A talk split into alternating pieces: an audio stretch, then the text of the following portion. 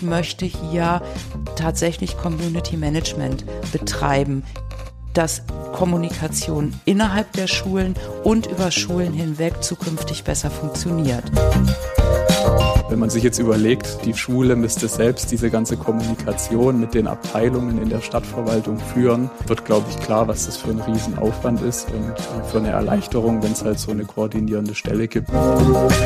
Wenn wir jetzt irgendwas vorhaben, dann könnten wir nicht sagen, so, ihr macht das jetzt so, weil wir haben den Lehrkräften und den Schulleitungen natürlich überhaupt nichts zu sagen. Dadurch ist es aber auch toll und wichtig, weil man muss in den Austausch gehen. Das geht eben nur in der Gemeinsamkeit. Auftrag Aufbruch. Der Podcast des Forum Bildung Digitalisierung. Herzlich willkommen zu dieser Episode in unserer Podcast-Reihe vom Forum Bildung Digitalisierung, die da heißt Auftrag Aufbruch. Wir wollen heute über ein Thema sprechen, das heißt zumindest im Arbeitstitel vor unserer Aufnahme Zusammenarbeit von innerer und äußerer Schulangelegenheiten. Es muss noch nicht so heißen, dass der Podcast dann auch genau diesen Titel trägt, wenn er erscheint. Denn man muss ja sagen, ich habe in der Vorbereitung so zumindest überlegt, das ist vielleicht das Thema mit der größten Kluft zwischen, das ist ein wirklich wichtiges Thema und das wird interessant in großen Diskussionen in der Öffentlichkeit bisher wahrgenommen. Und diese Kluft können wir heute, glaube ich, überbrücken, indem wir mit zwei ExpertInnen aus der Praxis genau das besprechen. Wie sieht das eigentlich aus in der Praxis? Und warum ist es ein durchaus sehr relevantes Thema, von dem meine Arbeitsthese zumindest heißen würde, es lohnt sich, das mehr zu diskutieren. Unsere beiden PraktikerInnen machen genau das, nämlich die Zusammenarbeit von Trägerseite aus äh, zu koordinieren. Das sind äh, Tanja Jeschke und Michael Genne, die ich gleich nochmal ausführlicher vorstelle. An dieser Stelle vielleicht jetzt dann nur erstmal die ganz kurze Vorstellung und dann bitte ich die gleich mal selbst zu Wort. Ähm, Tanja ist in Norderstedt. Wir haben uns vorher auf ein Du geeinigt, hätte ich vielleicht auch mal erklären sollen. Ein Podcast-Du sozusagen. Ähm, Norderstedt kennt man natürlich für all diejenigen, die es vielleicht dann doch nicht kennen. Das ist so ähm, bei Hamburg auf der Ecke. Ähm, und äh, Tanja ist da. Jetzt muss ich gerade mal den richtigen Titel raussuchen. Oder Tanja, du hilfst mir mal schnell. Sachgebietsleitung ähm, für Schul-IT beim Schulträger Norderstedt. Danke sehr. Ähm, von der Ausbildung her bist du Psychologin und Betriebswirtin. Norderstedt hat 80.000 Einwohner und 21 Schulen. Mehr dazu gleich nochmal. Jetzt hole ich erst nochmal Michael ins Boot. Michael ist äh, sozusagen äquivalent in Süddeutschland, nämlich in Neckars-Ulm und äh, auch über ihn gleich noch ein bisschen mehr. Interessanterweise ist er hat auch äh, ein Studium in Wirtschaftsingenieurwesen abgeschlossen. Zu seinen Zwischenstationen gleich nochmal mehr. Heute ist er IT-Koordinator für Schulen bei Träger bzw. bei der Stadt Neckars-Ulm. Neckars-Ulm ist von der Größenordnung ein, ein kleines Norderstedt, ähm, wenn ich das so sagen darf. Ähm, wie viele Schulen habe ich gelesen? Habt ihr neun, glaube ich, ne? Genau, richtig. Neun, neun 35.000 Einwohner. Werden wir vielleicht heute noch mal ein bisschen mehr drüber hören. Aber nachdem ich jetzt die ganze äh, Zeit zum Intro geredet habe, würde ich jetzt erstmal euch um, um einen Einstieg bitten, dieses Thema, was jetzt ja noch abstrakt heißt, Zusammenarbeit von innerer und äußerer Schulangelegenheiten, wie sieht das denn in eurer Praxis aus? Mögt ihr da einfach einen kurzen Einblick geben? Tanja, magst du anfangen? Ja, ich starte gerne. Ähm, das hört sich ja auch mal so formal an. Also äh, mit innerer Schulangelegenheit ist eigentlich die sogenannte Schulaufsicht gemeint. Das heißt, die ist für Ziele, Inhalte und Organisation des Schulunterrichts ähm, zuständig in Zusammenarbeit mit den Schulen und dort die Absprachen mit den Schulleitungen zu treffen. Und als Schulträger sind wir sogenannte Sachmittelaufwandsträger. Das hört sich auch mal so ganz toll an. Das heißt, wir sind für Finanzierung und Ausstattung der Schulen äh, zuständig. Und ähm, ja, für mich war das am Beginn meiner Tätigkeit, ich habe im Oktober 2018 bei der Stadt Norderstedt angefangen, ähm, als es sozusagen auch darum ging, es kommt ein Digitalpakt und wir brauchen da eine Stelle, das haben ja ziemlich viele Schulträger dann festgestellt, ähm, jemanden, der das vernünftig koordiniert. Ähm, und äh, da habe ich meine Aufgabe auch äh, sehr schnell wahrgenommen, indem ich auch sehr schnell den Kontakt und die Gespräche zu den Schulen gesucht habe und äh, Netzwerkrunden gemacht habe mit unseren weiterführenden Schulen zunächst einmal. Ähm, und äh, da war bis, also ich sag mal, bis vor einem bis Anfang des Jahres ähm, war für mich Schulaufsicht irgendwas, ja, das gibt es, aber mir waren die Aufgaben der Schulaufsicht bis dahin überhaupt nicht bekannt. Das ist tatsächlich erst durch das Forum Bildung Digitalisierung beziehungsweise durch den Lab, den wir da haben, ähm, ist mir das erstmal klar geworden, dass eine Zusammenarbeit mit der Schulaufsicht dann tatsächlich auch Gold wert ist. Ähm, denn was nützt es, wenn wir als Schulträger äh, Sachmittel und Ausstattung beschaffen und machen und in den Schulen wird es überhaupt nicht genutzt ähm, und die Schulen natürlich auch sagen, ja, was hat denn der Schulträger mit Pädagogik zu tun? Also ich komme zwar aus, dem, aus der Pädagogik, weil ich vorher an der Hochschule als E-Learning-Koordinatorin gearbeitet habe, aber äh, die lassen sich da ungern reinreden, weil sie der Meinung sind, dass wir da keine Ahnung von haben. Also ist es gut, dass wir die Schulaufsicht ähm, mit reinnehmen nehmen und äh, auch eine gute Kommunikation mit Transparenz haben, wo es nicht darum geht, dass die Schulaufsicht den Finger hebt, ihr, ihr, ihr, ihr habt alle nicht, ähm, ihr nehmt alle die Sachen überhaupt nicht in Anspruch und eure Rechner liegen in der Ecke. Darum geht es ja nicht, sondern es geht darum, einen Weg zu finden, dass ähm, die äh, Technik, die wir angeschafft haben, auch in den Einsatz kommt. Denn sie beruht ja eigentlich auf den Medienkonzepten, die die Schulen schon erstellt haben im Vorwege. Denn äh, das mhm. Credo für die für die Digitalpakt vom Bund lautete keine Ausstattung ohne Konzept. Das heißt, natürlich haben wir zuerst die Konzepte angefordert und angeguckt, bevor wir in die Ausstattung gegangen sind. Nichtsdestotrotz ähm, ist es an den Schulen sehr unterschiedlich, wie gut dort ähm, die Mittel eingesetzt werden und genutzt werden, um ähm, Digitalisierung an den Schulen voranzubringen. Ich habe jetzt schon einen ganz langen Fragenzettel, aber wir haben ja zum Glück auch noch ein bisschen im Podcast Zeit, um das alles nochmal ähm, nachher auszumalen, dieses Bild. Michael, magst du noch einen Einblick geben, wie sieht das bei dir aus, wenn du ähm, Zusammenarbeit von innerer und äußerer Schulangelegenheiten als täglich Brot hast? Ja, sehr gerne. Ähm, genau, du hast es vorhin schon richtig gesagt. Im Grunde bin ich ähm, das Äquivalent zur Tanja in Neckarsulm. Also ich bin dort seit anderthalb Jahren für das Thema Schul-IT verantwortlich, ähm, habe dort quasi auch erstmalig diese Stelle IT-Koordinator übernommen. Also die Stelle gab es bei uns vorher nicht, die gibt es jetzt seit anderthalb Jahren. Und ähm, genau, Tanja hat es ja auch schon erwähnt. Also äh, im Grunde das Thema innere Schulangelegenheiten, also zusammengefasst die ganze Pädagogik liegt eben bei den Schulleitungen und der Schulaufsicht und ähm, die ganze Technik und Ausstattung eben bei uns als Schulträger. Und ähm, ja, ich dachte zum Einstieg bringe ich einfach so ein äh, kleines Beispiel mit, äh, wie, da bei uns die Zusammenarbeit aussieht. Also bei uns ist zum Beispiel so, die Schulleitungen äh, in unserer Gemeinde, die machen einmal im Jahr so einen zweitägig, zweitägigen Strategieworkshop, äh, wo sie dann auch eine Location außerhalb mieten, äh, einfach um mal rauszukommen, verschiedene Themen konzeptionell zu bearbeiten und ähm, ja, Entscheidungen herbeizuführen. Und ähm, ja, letztes Jahr haben sie ähm, mich zu dem Workshop als Verantwortlichen für die Schul-IT eingeladen.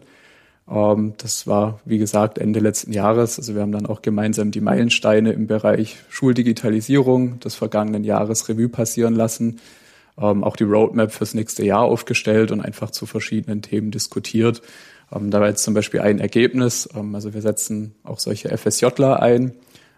FSJ steht für Freiwilliges Soziales Jahr, einfach zur Berufsorientierung, ähm, wo wir eine zusätzliche Unterstützung für die IT-Lehrer an den Schulen haben. Und ähm, genau, da haben wir uns beispielsweise darauf geeinigt, dass die äh, zwei FSJler, die wir an den größten Schulen im Einsatz haben, eben auch bedarfsorientiert an die kleineren Schulen ausgeliehen werden können, um dann First-Level-Support zu machen.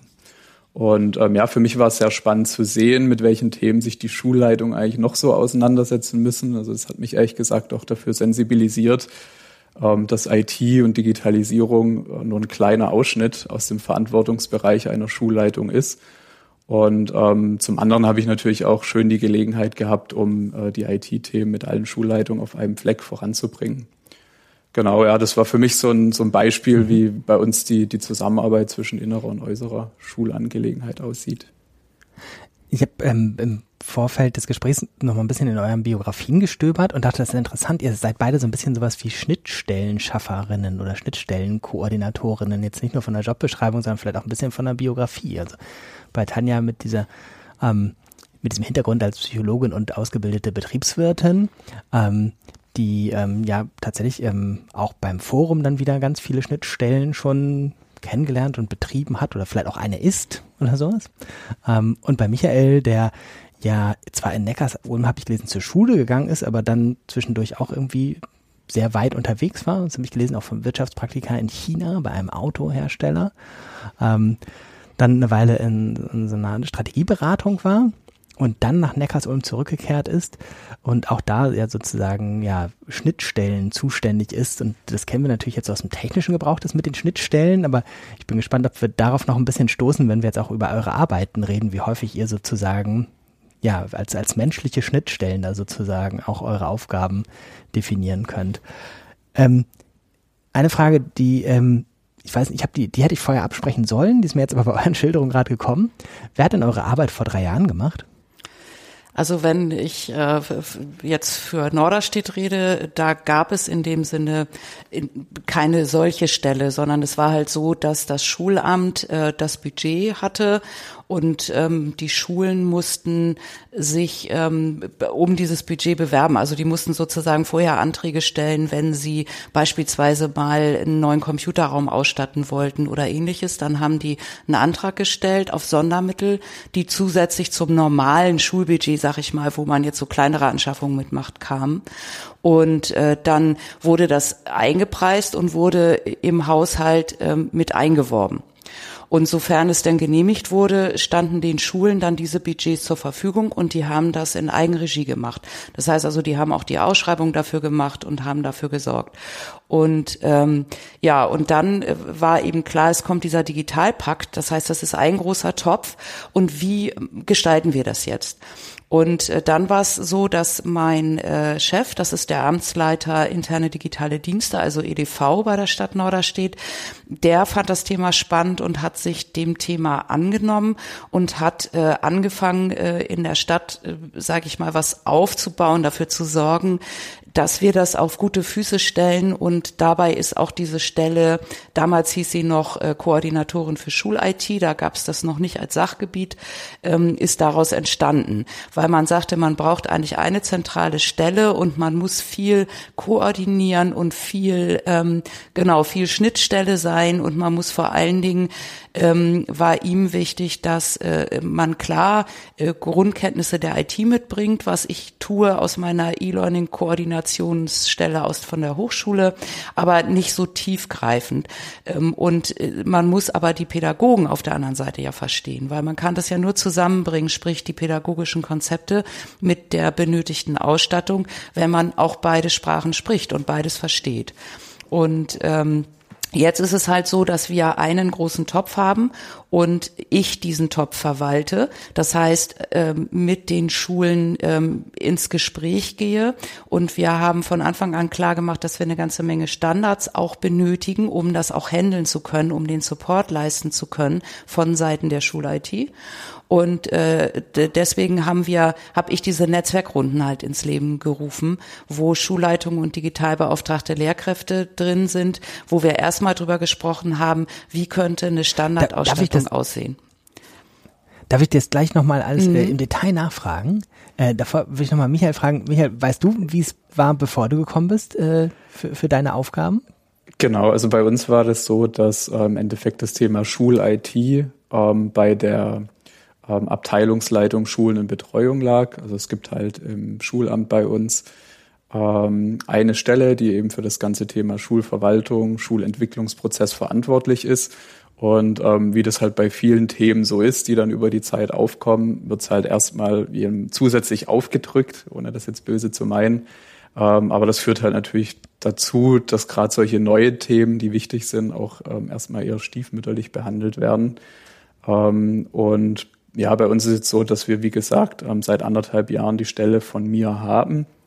Ähm, vorher ist es so, also ähm, seit 2019 dann das Thema Digitalpakt aufgekommen ist, hat die Stadtverwaltung Neckarsulm initial eine externe Beratung mit ins Haus geholt, die das Digitalisierungsprojekt dann mit aufgesetzt hat. also man darf ja auch nicht vergessen, dass bei diesem Thema die die erforderlichen Skills auch sehr breit gefächert sind. Also das ist teilweise sehr technisch, wenn es um Breitbandanbindung ähm, geht. Auf der anderen Seite ähm, dann wieder sehr juristisch, wenn es um Vergaberecht und Ausschreibungen wiederum geht. Und ähm, ja, ich glaube, da war das damals eigentlich ein ganz guter Schritt zu sagen, ähm, initial kauft man sich das Know-how erstmal zu, ähm, bis man dann halt auch intern diese Position äh, oder die Stelle, die ich jetzt inne habe, genehmigt bekommen habe.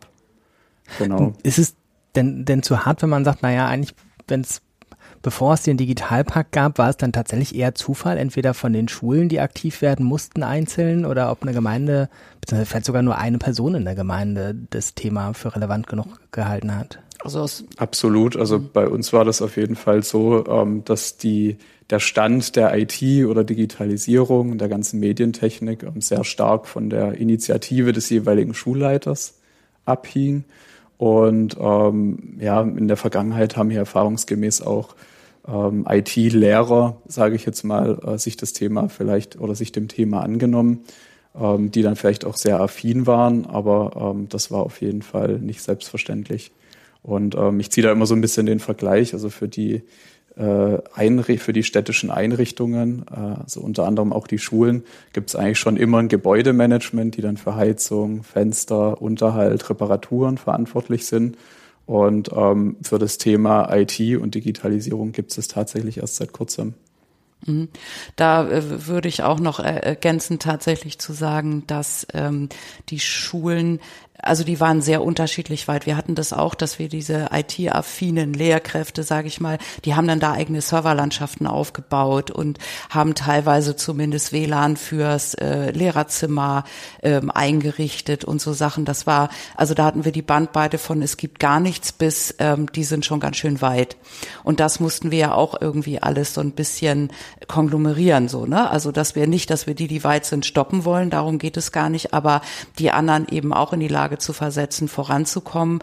Und ähm, unser Credo ist eigentlich immer, wir sehen uns ähm, tatsächlich als Dienstleister für die Schulen und äh, wir äh, und die Schulen sind unsere Kunden und wir versuchen hier wirklich alles, um deren Bedarfe ähm, erfüllen zu können. Das geht natürlich nicht immer. Ne? Auf dem Ponyhof sind wir halt auch nicht, aber trotzdem wollen wir, äh, soweit es geht, ähm, trotz des Standards, den wir benötigen, so viel Individualisierung an den Schulen wie möglich auch ähm, ermöglichen. Und um nochmal kurz auf die Frage, was gab es vorher? Also vorher war unsere VHS äh, dafür zuständig. Da gab es eine Stelle, ich weiß gar nicht mehr, wie die heißt, ich habe es vergessen, also so eine, sozusagen so eine Medienstelle. Da konnten die Schulen hinkommen und konnten sich DVDs für den Unterricht ausleihen oder CDs oder was auch immer, so für den Bildungsbereich, für Fachunterricht. Solche Sachen gab es da.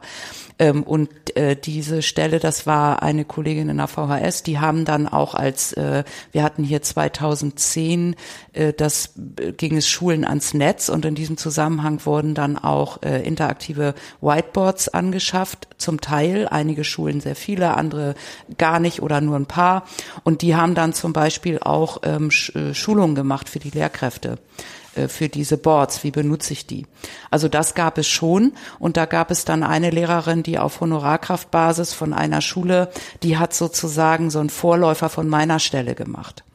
Aber das war alles nicht ähm, so richtig äh, organisatorisch eingebunden. Ne? Und äh, das gibt's halt mhm. erst, seit es die meine Stelle gibt. Mhm.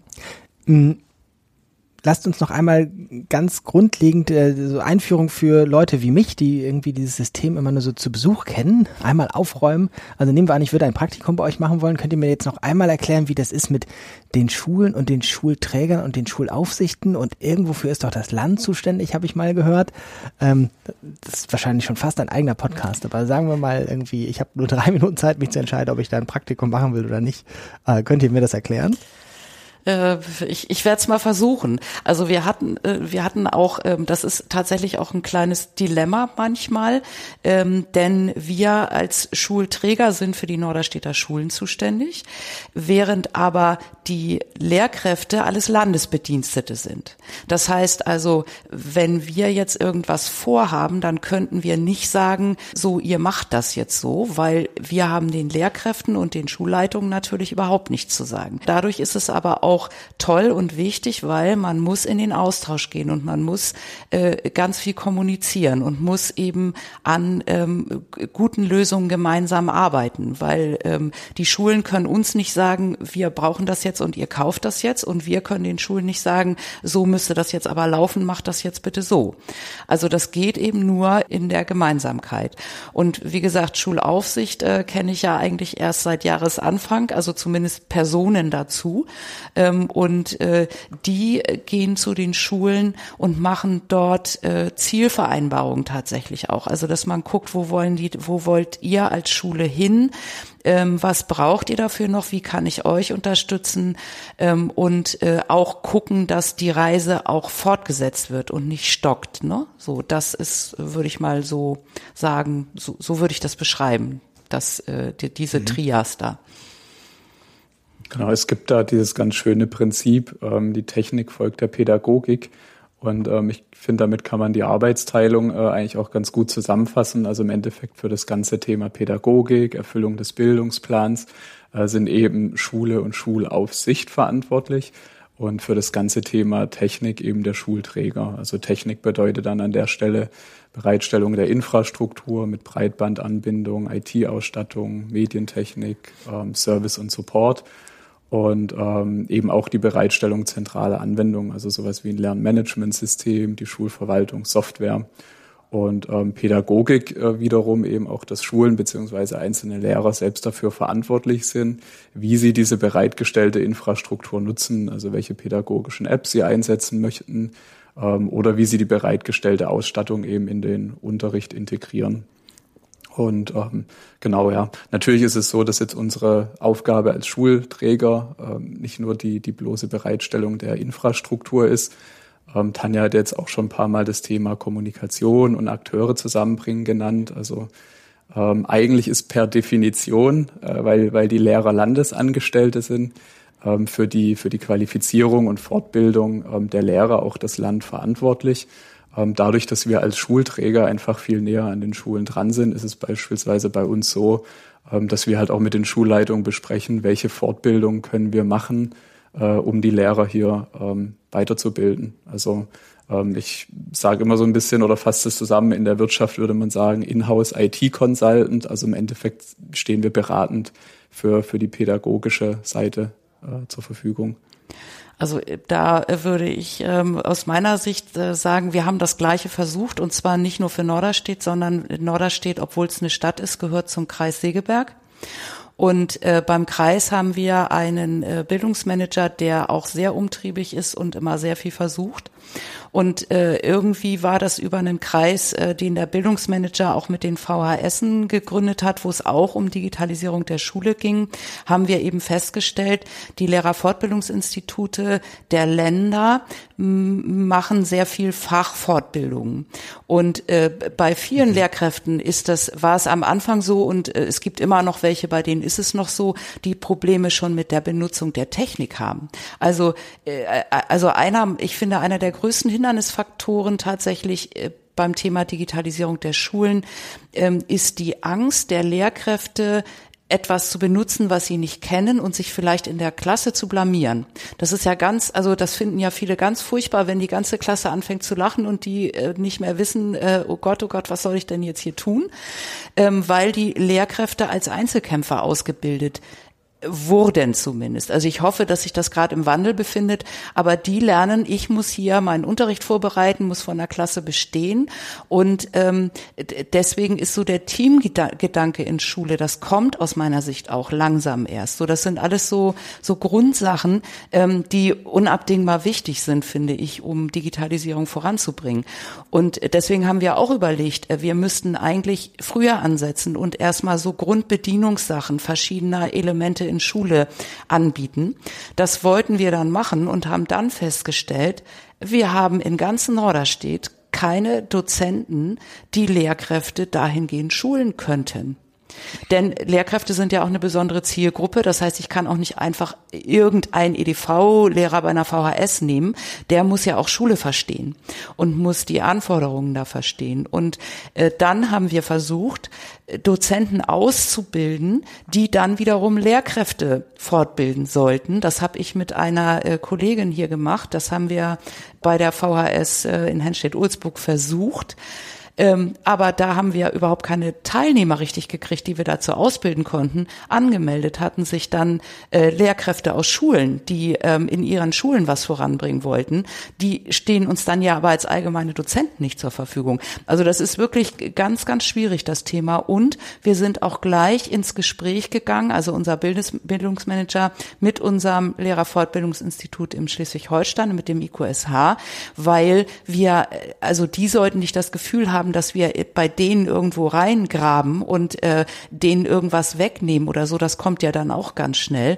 Und da sind wir wieder beim Thema Kommunikation. Also man muss einfach transparent sein und man muss miteinander reden, was könnt ihr leisten, was können wir vielleicht ergänzen, ohne dass wir euch eure Arbeit wegnehmen wollen. Ne? Also eine Herausforderung, ähm, die ich da jetzt auch festgestellt habe zu dem Thema ist, ähm, die Netzwerke in den unterschiedlichen Schulen, beziehungsweise wenn man es mal auf Träger bezieht, ähm, sind natürlich auch teilweise sehr unterschiedlich aufgebaut. Es gibt andere Ausstattungen, die eingesetzt wird.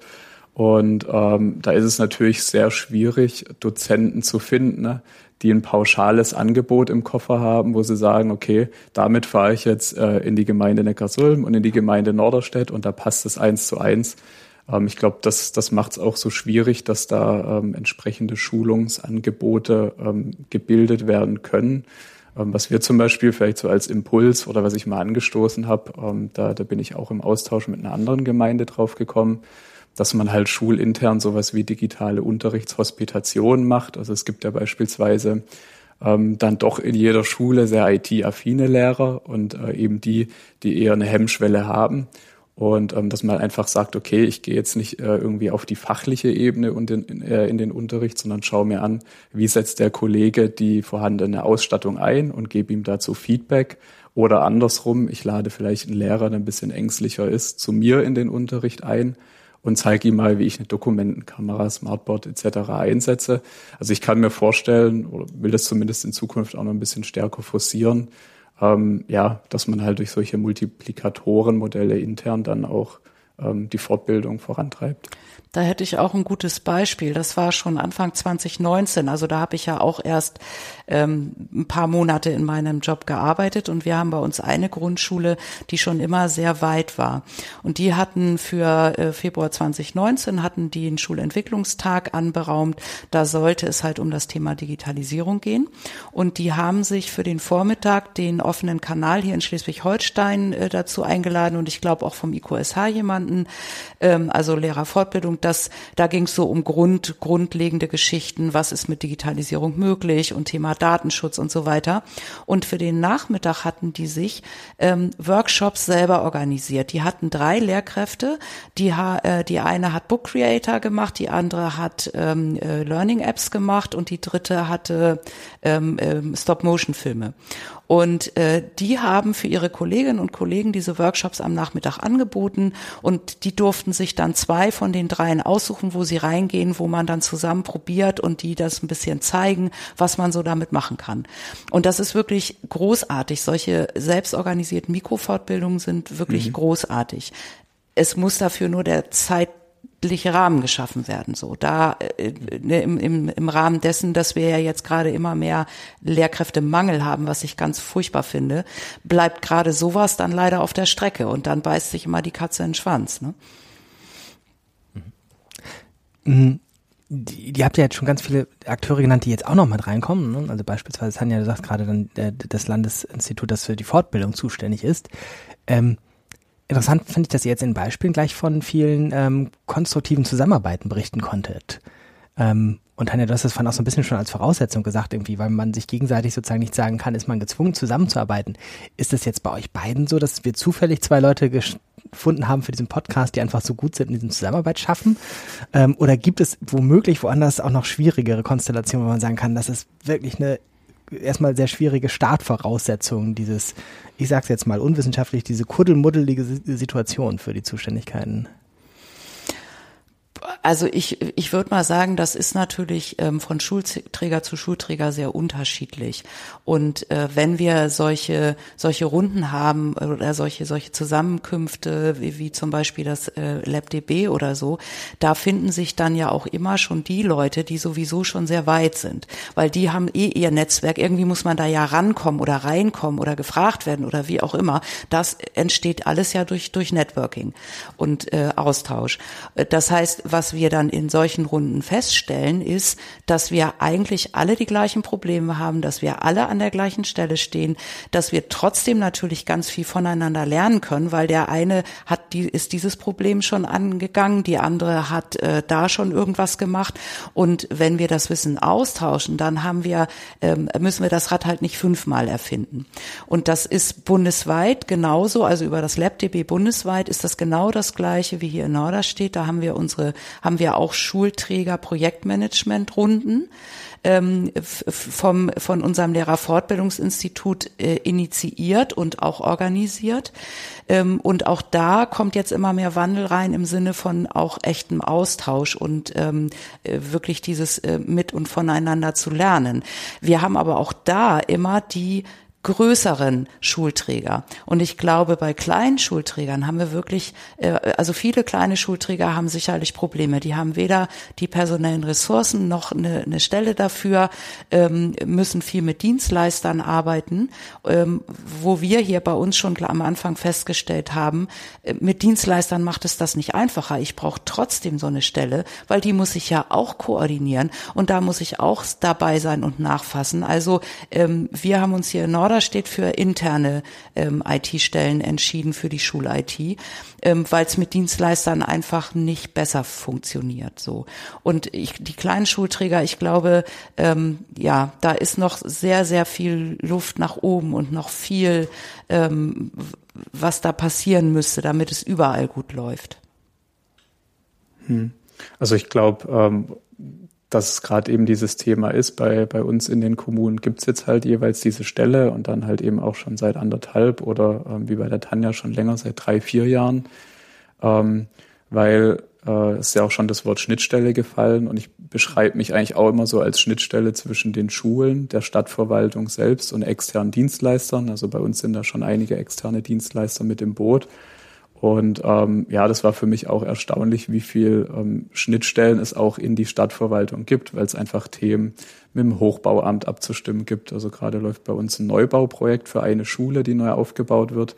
Ähm, da gibt's dann eben ganz viel technische Sachen zu diskutieren in Richtung Gebäudeverkabelung. Wenn es dann wieder um eine Ausschreibung geht, dann ähm, hat man eben die Schnittstelle zur zentralen Vergabestelle intern. Ähm, oder wenn es jetzt um die, die Aufrüstung der äh, der Gebäudeverkabelung geht, dann, dann ist eben das technische Gebäudemanagement der richtige Ansprechpartner. Äh, bei der Mittelanmeldung fürs nächste Jahr wiederum die Kämmerei. Und ähm, wenn man sich jetzt überlegt, die Schule müsste selbst diese ganze Kommunikation mit den Abteilungen in der Stadtverwaltung führen, wird, glaube ich, klar, was das für ein Riesenaufwand ist und äh, für eine Erleichterung, wenn es halt so eine koordinierende Stelle gibt, ähm, die das halt alles zusammenfügt. Und ähm, ja, wir haben bei uns hier mal mit einer Lokalzeitung auch so ein bisschen unser Digitalisierungsprojekt vorgestellt. Und da habe ich dann als Reaktion drauf auch ganz viele Anrufe von Nachbargemeinden bekommen, die so dieses Thema IT-Koordinatorstelle gar nicht richtig auf dem Schirm hatten und ähm, dann eben auch wissen wollten, okay, wie sind wir das organisatorisch angegangen, wie ist das aufgebaut mit den Verantwortlichkeiten. Ähm, hat mich dann natürlich sehr gefreut, dass wir sowas angestoßen haben, ähm, hat dann aber nochmal klar gemacht, okay, es ist nicht selbstverständlich, dass es diese Stelle gibt. Ja. Und ähm, jetzt sind wir ja in einem Podcast. Ähm, das ist ja tatsächlich fast jetzt schon ein Podcast, wo man sagen muss, da müsste ja nicht einen DIN A3-Zettel daneben legen und alles mal nachzeichnen, was ihr sozusagen an Stellen nennt, die ihr koordiniert oder mit denen ihr koordiniert. Denn ihr seid ja gerade nicht in der Funktion, dass ihr koordinieren könnt von oben oder von der Zentrale, dass ihr Ansagen machen könntet, richtig? Das ist richtig. Also ihr könnt jetzt nicht beim IQSH eine Fortbildung bestellen oder sowas. Äh, nee, nicht wirklich. Also äh, vor allen Dingen auch dieses, äh, was Michael eben gesagt hat, das interne bei der Stadt selber, diese verschiedenen Ämter zusammenzubringen, das ist eine große Herausforderung für wirklich alle Schulträger, mit denen ich bis jetzt gesprochen habe, ähm, weil es da auch so viele Stakeholder gibt und mit einem Amt klappt es halt gut, mit dem anderen ist es schwieriger, da muss man halt sehr viel ähm, Geduld aufbringen und ähm, ich, ich komme ja eigentlich eher aus der freien Wirtschaft, wenn auch Hochschule, das war aber eine private Hochschule. Und äh, als ich hier angefangen habe, ich habe hier, also meine Tischkante hatte Beißstellen so, ne, weil das war alles so, man muss erstmal die ganzen Strukturen verstehen, man muss verstehen, wie öffentliche Verwaltung funktioniert.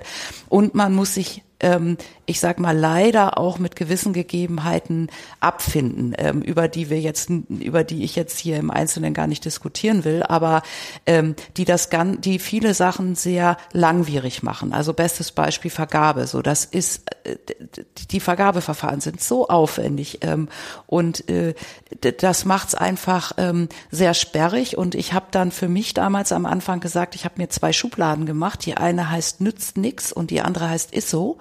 Und die mache ich dann öfter mal auf und pack meine Sachen da rein, weil äh, ja, weil es einfach so ist. Ich meine, na klar arbeiten wir mit Steuergeldern, das ist gar keine Frage. Und dass wir Transparenz brauchen um Korruptionsvorbeugung, das ist alles verständlich. Ähm, trotz allem denke ich, ähm, muss auch Vergabe und Verwaltung insgesamt moderner werden. Und da gibt's ja auch Ansätze in anderen Runden wiederum, wie wir Verwaltung modernisieren können und ähm, zukunftsfähig machen können. So, weil das einfach ähm, ja so behindern wir uns teilweise wirklich selber. Ne? Und dann kam noch ein Akteur dazu, mit dem es vorher nicht so stark koordiniert werden musste, nämlich der Bund mit dem Digitalpakt. Ähm, Jetzt muss ich einmal vorausschicken für die Menschen, die das mal hören, dass wir das jetzt aufnehmen in irgendwie so einer Zwischenzeit, wo der Digitalpakt natürlich noch relevant ist, aber äh, vielleicht, wenn man das später mal hört, schon relevanter ist, dass wir vielleicht dann über einen Digitalpakt 2 schon genauer sprechen können. Das können wir jetzt heute nicht ähm, mit Stand 21. September 2022. Ich würde aber zumindest gern noch euch um eure Einschätzung bitten, ähm, inwieweit das jetzt tatsächlich sozusagen qualitativ was verändert hat und nicht nur im Sinne von, da war jetzt einfach ein anderer Topf für Geld dabei. Was, was hat das an, an ja, sagen wir ruhig, Transformation in den Bereich gebracht? Habt ihr da Einschätzung zu? Also ich ähm, würde mal, also aus meiner Sicht ist es so, dass wir ähm, schon eine Menge vorangebracht haben und dass es sicherlich ähm, von dem Grundablauf des Digitalpakts, ähm, also erst ähm, äh, Infrastruktur zu schaffen, sprich LAN, WLAN, Ausstattung für die Schulen. Das ist ja eine notwendige Voraussetzung. Dann in die Ausstattung zu gehen und ähm, vom äh, Digitalpakt 1 war ganz am Schluss durfte man dann noch mal ein paar dürfte man dann noch mal ein paar mobile Endgeräte anschaffen, aber nur zu einem ganz kleinen Teil des gesamten Topfes. Das heißt, ähm, die Grundidee damals, als der äh, entwickelt wurde, war bestimmt gut und richtig. Sie hat aber eine ziemliche Zwangsjacke hervorgerufen, weil die Schulträger halt unterschiedlich weit sind. Und ähm, wenn ich, also am Anfang hieß es, alle Schulen müssen Infrastruktur haben, erst dann darf überhaupt Ausstattung gemacht werden. Davon ist man dann aber ein bisschen abgewichen und hat gesagt, okay, wenn eine Schule schon Infrastruktur hat, dann dürft ihr da auch ausstatten und müsst nicht erst alle anderen Schulen mit Infrastruktur versorgen, bevor ihr da überhaupt weiter ausstatten dürft.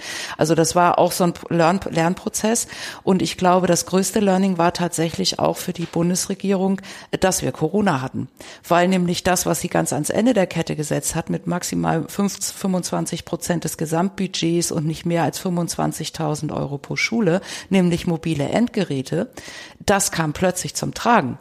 Wir hatten Schulschließung, die Kids nach Hause, keine Geräte zu Hause zum Teil. Da hat man erstmal wieder festgestellt, wie hoch doch noch die Bildungsungerechtigkeit tatsächlich ist. Also einige hatten zu Hause kein WLAN, die hatten nur ihr Handy mit äh, vier Giga, äh, mit ein paar, mit ein bisschen SIM-Karte und so. Ähm, und dann haben die gesagt, okay, dann müssen wir jetzt dringend für Geräte für die Schülerinnen und Schüler für die Ausleihe, damit die überhaupt zu Hause arbeiten können, äh, sorgen. Und dann gab es diese zwei Zusatzprogramme sofort aus, äh, beziehungsweise ein Zusatzprogramm, das Sofortausstattungsprogramm. Das hat unser Land Schleswig-Holstein nochmal in der zweiten Runde nochmal aus Eigenmitteln äh, aufgesetzt, also dass wir sozusagen Sofortausstattung zwei nochmal hatten ähm, weil da ein riesengroßer Bedarf war. Und ich kann nicht auf dem Handy vernünftig zu Hause Unterricht machen. Also da hört es dann auch auf, also Technik hin oder her. Und das, was am Ende der Kette war, ist jetzt in den Fokus gerückt. Und damit glaube ich aber auch, ähm, dass sich auch Schule verändern muss. Also ich sag mal, die, die schon früher in diesem Bereich waren und in dieser Filterblaseschule könnte so toll sein, wo ich halt mit drin war. Also ich sag auch mal Edonautica in Hamburg und solche Sachen. Es gibt so viele tolle Sachen machen. Aber das ist im Grunde genommen schon ein bisschen eine Filterblase. Und äh, jetzt fängt, fängt aber alles an, drüber nachzudenken, dass Schule anders gestaltet werden muss, weg von starren Klassenräumen und mehr in Richtung ähm, mobil und andere Lernorte. Und äh, ich hoffe sehr, dass für den nächsten Digitalpakt, ähm, von dem ich bis dato noch davon ausgehe, dass er dann kommen wird, 25 bis 30, ähm, dass es da mehr Freiheiten vielleicht gibt. Also dass wir vielleicht als Schulträger auch ähm, äh, eigene Konzepte vorlegen können, die wir dann über die Mittel finanzieren können und nicht so ein starres Korsett bekommen so. Das wäre, das wäre mein Wunsch. Und wir hatten vor kurzem so eine Expertenrunde äh, ehrlich gesagt, ich weiß nicht mehr, wie sie hieß. Die war auf jeden Fall eigentlich eher vom Bund initiiert durch so einen ähm, durch einen Dienstleister. Da war ich drin, die hatten mich angefragt und das war eben auch bundesweit. Ähm, und da ähm, waren auch vom, äh, vom Bundesministerium die Menschen dabei, die für den nächsten Digitalpakt mit verantwortlich sind. Und die haben auch gut zugehört. Und ähm, wir haben alle gesagt, weil es wieder alles weite Schulträger waren, wir brauchen mehr Freiraum. Also wir brauchen nicht so enge Korsette es ist gut, eine Struktur zu haben für die kleineren oder für die Schulträger, die noch überhaupt nicht so weit sind und einen Leitfaden benötigen. Aber für die anderen brauchen wir mehr Freiraum. Also Michael, wie sieht es von Neckars-Ulm aus? Genau. Ähm, also ich denke, was grundsätzlich mal positiv natürlich war durch den Digitalpakt, ähm, dass Kommunen sich dann angefangen haben, mit dem Thema Schul-IT und Digitalisierung zu beschäftigen. Das natürlich auf jeden Fall. Ähm, aber ich hatte es ja vorhin mal gesagt, also dieses Thema Schul-IT und Digitalisierung bringt natürlich ganz viele ähm, Fachbereiche mit sich, also von der Infrastruktur über Kosten, Support, Ausstattung. Und ähm, was, was mir da gefehl hat, gefehlt hat, sind halt auch einfach entsprechende Leitlinien und Standards. Wie geht man jetzt vor? Im Endeffekt die, die reine Mittelbereitstellung ist natürlich das eine. Und ähm, gerade für den Basisdigitalpakt, ja, war das auch so, dass ähm, eben nur begrenzt Mittel für mobile Endgeräte bereitgestellt wurden. Ähm, ich habe das aber trotzdem im Austausch mit Kommunen mitgekriegt, ähm, dass viele eben diesen Weg gegangen sind und dann wurden halt iPads bestellt oder irgendwelche Laptops, ohne ganzheitliche Konzepte zu haben. Und ähm, das birgt natürlich die Gefahr, dass die Ausstattung am Ende äh, ja in der Ecke verstaubt, wenn es da keine entsprechende Verwaltungssoftware ähm, geregelte Verantwortlichkeiten etc. gibt. Und ähm, ja, da ähm, hätte ich mir gewünscht, dass es dann einfach mehr ein, ein strukturiertes oder standardisiertes Vorgehen gibt. Also wir haben das im Endeffekt für uns tatsächlich auch im Nachgang vom Projekt dann so gemacht, dass wir ähm, mal die ganzen Themen, die wir jetzt angegangen sind im Rahmen vom Digitalpakt, ähm, in so einen U-Bahn-Netzplan überführt haben, wo wir gesagt haben, okay, der erste Schritt ist eine Strategie. Äh, dann läuft eben das Thema IT-Infrastruktur und das Thema IT-Ausstattung mit rein, was dann einfach mal so die Basis bildet.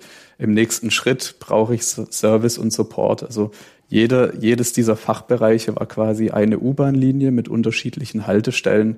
Und ähm, wenn ich so ein Konstrukt oder so ein Modell habe, weiß ich eben auch, okay, ich muss hier aktiv werden oder da aktiv werden.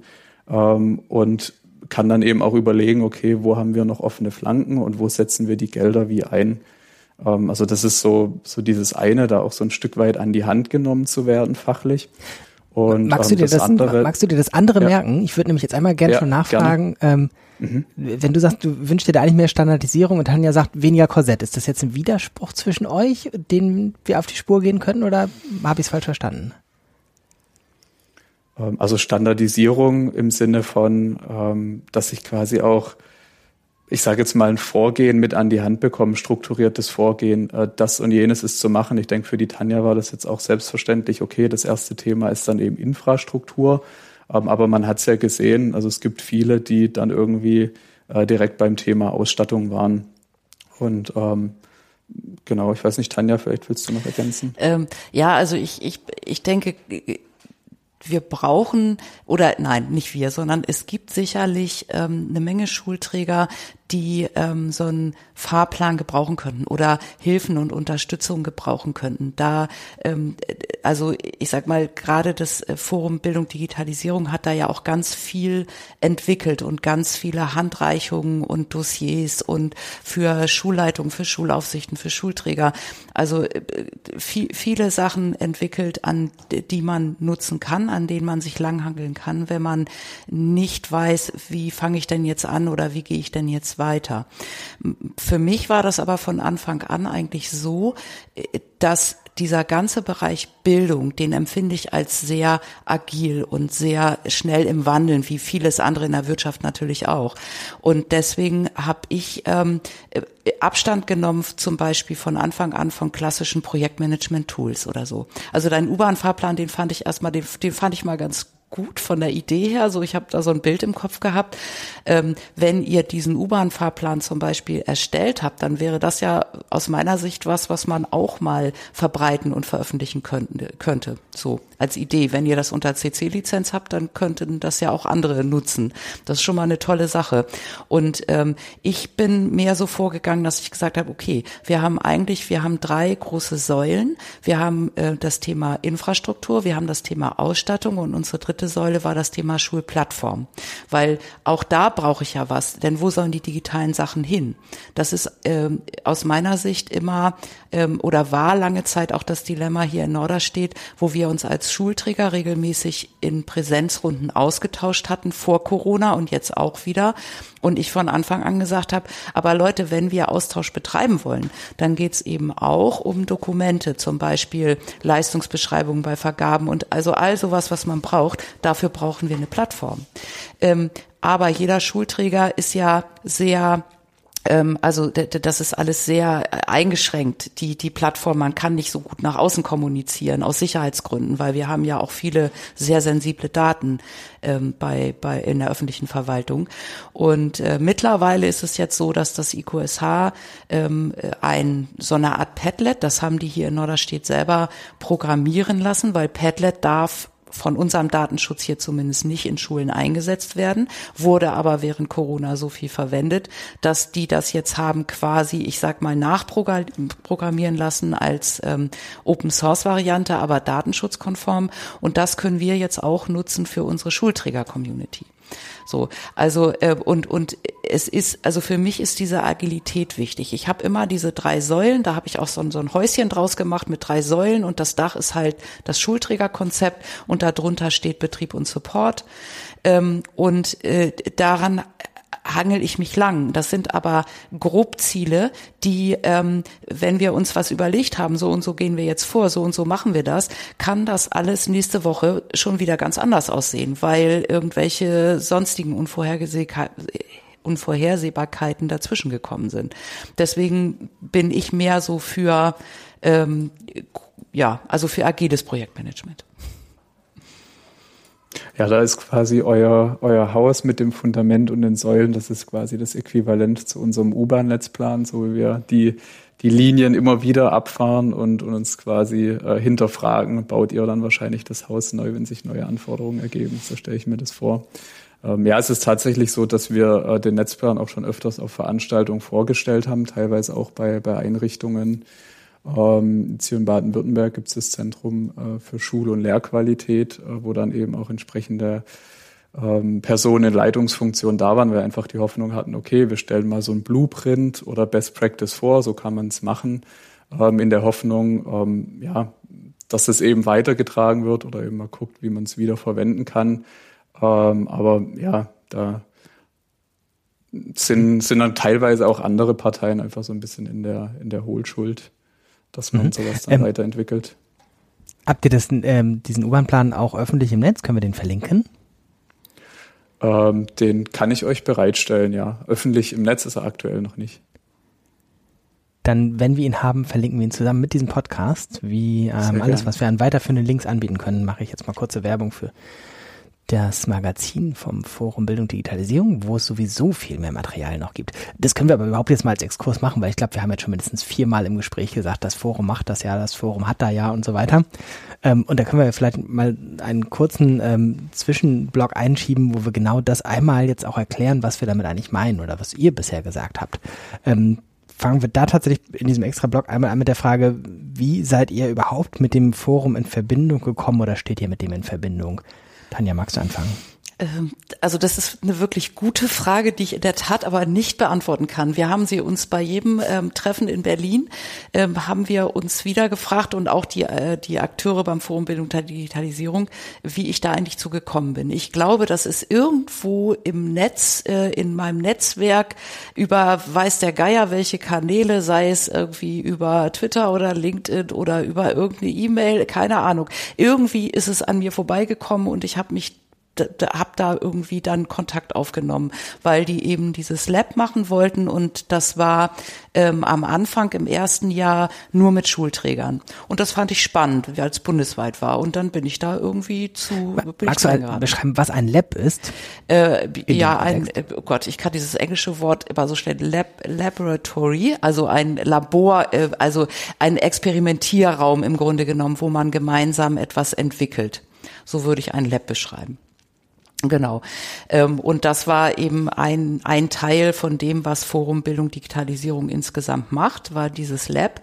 Und äh, da haben wir uns, wie gesagt, im ersten Jahr nur mit, Schul, äh, nur mit Schulträgern ähm, zusammengesetzt. Da war allerdings schon gerade Corona. Das heißt, alle Präsenztreffen, fand, die geplant waren, fanden in Berlin nicht statt. Wir haben das rein online gemacht. Wir haben das mit einem Concept Board und mit ähm, äh, weiß ich nicht, über, über irgendeinen äh, äh, Big Blue Button oder ich weiß nicht, was sie genutzt haben, wo wir auch in Kleingruppen und in Räumen und so gearbeitet haben, aber rein digital tatsächlich. Ähm, dann haben sie im zweiten Jahr das erweitert auf ähm, Tandems. Wir sollten uns als Schulträger eine Schulleitung suchen, die das mit uns gemeinsam macht. Und dann habe ich mir einen unserer Schulleiter äh, gesucht, habe den gefragt und habe das ähm, mit dem zusammen gemacht, das zweite Jahr. Auch das war rein digital, auch die geplanten Präsenzveranstaltungen konnten nicht stattfinden ähm, ähnliche Arbeitsweise und äh, daraus sind eben auch immer diese Handreichungen und sonstigen Sachen mit entstanden unter anderem. Und jetzt im dritten Jahr haben wir, äh, die, sollte die Schulaufsicht dazukommen. Und da war das eben so, dass äh, ich sagte, äh, Leute, Schulaufsicht, äh, sorry, da bin ich raus, weil ich kannte halt unsere Schulaufsicht überhaupt nicht. Nun muss man auch dazu sagen, wir haben ähm, eine Schulaufsicht hier beim Kreis Segeberg, die für Norderstedt zuständig ist. Und äh, die ist ähm, äh, für Gemeinschaftsschulen ohne Oberstufen und Grundschulen. Die Gemeinschaftsschulen mit Oberstufe und Gymnasien, die sind wiederum bei der Schulaufsicht beim Land angesiedelt. Also da ist jemand beim Land, der hierfür zuständig ist. Und äh, wir haben eben die aus dem Kreis Segeberg, äh, die wurde vom Forum Digit äh, Bildung Digitalisierung, ähm, beziehungsweise die sind ans, an, ans IQSH herangetreten oder ans Land irgendwie und die haben dann da vermittelt und dann ist die mitgekommen. Und äh, dann sind wir zu und dann hatten wir ein Präsenztreffen, das erste im März tatsächlich. Das hat dann stattgefunden und jetzt im September noch mal eins. Und das war großartig. Also alleine schon die Zugfahrt, die wir gemeinsam nach Berlin äh, gemacht haben, haben die Schulaufsicht und ich schon festgestellt, ey, wow, wir könnten so gut zusammenarbeiten und das ist so großartig irgendwie und haben da schon irgendwie angefangen zu überlegen, ja, wie machen wir das? Und dann kam unsere Erfahrung und das, was wir aus dem Lab alles mitgenommen haben, wo es wirklich darum ging, ähm, äh, Zukunftsvisionen auch zu entwickeln, wie, ähm, wie kann man arbeiten und wie wird Schule äh, wie, wie, wie können wir das alle gemeinsam gestalten und was macht auch diese Trias dabei so. Ähm, da haben wir halt im März schon dran gearbeitet. Äh, die haben da auch ähm, jemand mit drin gehabt, also so eine Beraterfirma. Wir sind, ähm, haben nach Design Thinking gearbeitet und ähm, haben ja ganz äh, und und äh, Schauspieler hatten wir auch noch dabei, die mit uns zwischendurch ähm, so äh, so tolle Auflockerungssachen gemacht haben und dann haben wir eben auch in Gruppen Sachen gespielt auf der Bühne, aus denen wir wieder was abgeleitet haben und das war schon ziemlich toll. Und jetzt im September die zweite Veranstaltung, Da war ähm, ein sehr interessanter Wechsel zu sehen. Da haben wir auch wieder in Gruppen etwas vorgespielt ähm, und äh, wir hatten im März so mehr die Sicht der Schulträger, mehr die Sicht aus Schulleitung und äh, eben auch aus Schulaufsicht. Also mehr so diese ganze ähm, äh, Stakeholder-Erwachsenensicht. Und ohne dass wir uns abgesprochen hatten in unseren drei ähm, Theatergruppen, sage ich jetzt mal so, ähm, haben wir alle plötzlich aus Sicht der Schüler was gespielt. Also die Schüler haben, ähm, wir haben andere Bildungsräume, wir haben uns vorgestellt, wir sind in 2026. Wie, was hat sich verändert und wie sieht das jetzt aus? Und äh, wir hatten alle so im Fokus, Schule ist nicht mehr so ganz doll ortsgebunden. Ähm, es, die Lehrer sind mehr, also die Lehrkräfte sind äh, eher Lernbegleiter, Lernbegleiterinnen für die Schüler äh, und Schülerinnen und ähm, sind da, ähm, ja, also so, es ist eben moderner Unterricht mit Austausch. Die ähm, SchülerInnen werden gefördert und ähm, die Erwachsenen sind zugewandt und äh, gucken, was brauchen die eigentlich, weil wir der Fokus ist ja eigentlich, wir haben einen, in Schule einen Bildungsauftrag. Wir wollen ja die Schülerinnen in, für die fit für die Zukunft machen. Das ist der eigentliche Bildungsauftrag und der wird so oft aus dem Blick verloren. Und das war wirklich ein spannender Wechsel. Und die Design Thinking Frage, die wir da angestellt haben, war nicht, ähm, was braucht es äh, oder vielmehr, wo sind Hindernisse, sondern wir haben geguckt, okay, wir haben jetzt eine Szene in der Zukunft gespielt. Wie sind wir da hingekommen? Wie haben wir es geschafft, dass das erreicht wurde? Also die Erfolgsfaktoren herauszuarbeiten. Also es war wirklich, wirklich sehr großartig, was wir da gemacht haben. Ich habe Michael zwischendurch schon nicken sehen, ich glaube bei der Zugfahrt. Ja, tatsächlich, genau. Also bei, bei uns war das so, ähm, der, der Marco Haft, also das ist hier der geschäftsführende Schulleiter und ich, haben Anfang des Jahres unseren U-Bahn-Netzplan ähm, bei so einer virtuellen Konferenz vorgestellt und ähm, da ist damals das Team vom Forum Bildung Digitalisierung ähm, auf uns aufmerksam geworden und haben uns dann ähm, quasi jetzt zur dritten Runde im, im LabBD mit eingeladen. Also wir waren quasi bei den, äh, bei den ersten beiden Veranstaltungen gar nicht dabei. Ähm, jetzt, wo dieses Jahr dieses Trias, Schulleitung, Schulträger und Schulaufsicht dran war, ähm, war es jetzt in dem Fall trotzdem so, dass, dass wir quasi als, als Tandem vor Ort waren. Ähm, aber ähm, ja, zu dem Zeitpunkt, als die erste Veranstaltung im März war, ähm, war ich ja dann bereits schon ein Jahr jetzt auf der neuen Stelle. Und im Endeffekt war das jetzt auch mal so ein Zeitpunkt, wo man wirklich rausgekommen ist. Und ich habe auch gemerkt, dass auf dieser Zugfahrt mit, äh, mit dem geschäftsführenden Schulleiter, dass man ähm, ja einfach nochmal ganz anders zum Austausch kommt, ähm, dass überhaupt diese Fahrt hin und zurück, dass das schon zusammenschweißt. Also äh, das war eigentlich erst schon noch gar nichts direkt mit dem LabBD eigentlich zu tun gehabt, ähm, aber das war tatsächlich schon so der erste Gewinn. Ähm, zum LabBD hat ja Tanja jetzt wirklich schon sehr viel gesagt. Also was da für mich sehr mhm. wertvoll war, war auch ähm, generell das Knüpfen überregionaler Kontakte. Also dass ich jetzt einfach auch Äquivalente zu mir, wie die Tanja ähm, oder jetzt andere Kollegen ähm, kennenlernen, ähm, war auf jeden Fall super cool. Also wir haben uns da auch schon abgesprochen, dass wir im Endeffekt äh, wie eine kleine Austauschgruppe noch erstellen ähm, wo wir uns eben niederschwellig austauschen können, wenn jetzt mal irgendwie ein neues Thema aufkommt, ähm, wo man einfach abklären kann, hey, wie geht ihr das jetzt an? Und ähm, genau das andere Thema war ähm, eben, was, was mir sehr gut gefallen hat, dass wir da jetzt auch kein äh, fiktives Beispiel mit dieser Design Thinking Methode bearbeitet haben, sondern im Endeffekt hat jedes Tandem oder jedes Trio ähm, für sich definiert, ähm, welche Problemstellung, die Sie bei sich in der Gemeinde im Alltag haben, äh, möchten Sie denn gern über diese vier Tage bearbeiten? Und ähm, ja, das ähm, hat mir tatsächlich sehr, äh, sehr gut gefallen und ähm, da bin ich auch echt gespannt, wie es weitergeht. Also am Ende von, von der zweiten Veranstaltung hat das äh, Forum BD-Team dann auch ihre ersten Ideen für 2023 vorgestellt. Und ähm, ja, ich glaube, da können wir schon gespannt sein, was das nächste Format sein wird. Zug, äh, wie sagt man, Schulentwicklung durch Zugfahrten quasi. genau. Ja. Aber es ist ja noch mehr dabei und man kann sich das auch anschauen. Ich äh, setze mal wieder einen mündlichen Link und zwar auf der Website vom Forum Bildung Digitalisierung gibt es den Bereich Lab BD und äh, der ist unter Projekte zu finden. Wir verlinken den auch und da kann man sich das auch nochmal mit Bildern anschauen. Zusätzlich zu den lebhaften Beschreibungen sieht man dann tatsächlich, wie ein bisschen das aussieht mit diesem gemeinsamen Denken und Herausfinden und Planen und Lernen. Und zur Expedition BD solltet ihr den Link auch noch setzen, weil das ja genau. ähm, jetzt so ein neuer Bereich ist mit der Reise, also eine Reise auf dem Weg in die Digitali Schuldigitalisierung, ähm, wo sie, die sie so aufgebaut haben, dass man quasi so Wegweiser für die jeweiligen Möglichkeiten und Bedürfnisse bekommt. Ich habe es zwar selber jetzt nicht gemacht, ich habe es mir grob mal angeguckt und ich glaube, das wäre auch so ein bisschen das, was Michael vorhin sagte, so ein kleiner, ähm, äh, so ein bisschen Fahrplan oder eine Strukturierungshilfe, ähm, wenn man da ähm, so je nachdem, wo man ist und so an bestimmte Stellen geleitet wird. So stelle ich mir das jetzt gerade vor. Ja, das äh, verlinken wir auch. Expedition BD heißt das Ganze. Und ähm, selbst für die Leute, die das jetzt hier nur aus Interesse anhören und sagen, naja, ich weiß nicht, ob ich da jetzt irgendwie nochmal ein zusätzliches Angebot nutzen kann, dieses ähm, Expeditionsangebot ist auch einfach ähm, schon eine große Freude, sich das mal anzuschauen, einen Einblick zu kriegen, wie das aufgemacht ist. Insofern spare ich mir jetzt alles weitere an Beschreibung und sage nur, herzliche Empfehlung, äh, klickt und klicken Sie auf diesen Link zur Expedition BD.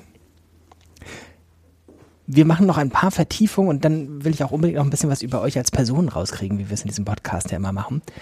Ähm, eine Vertiefung würde ich gerne machen zu eurer Zusammenarbeit mit den Schulen. Ihr habt ganz am Anfang schon was dazu gesagt.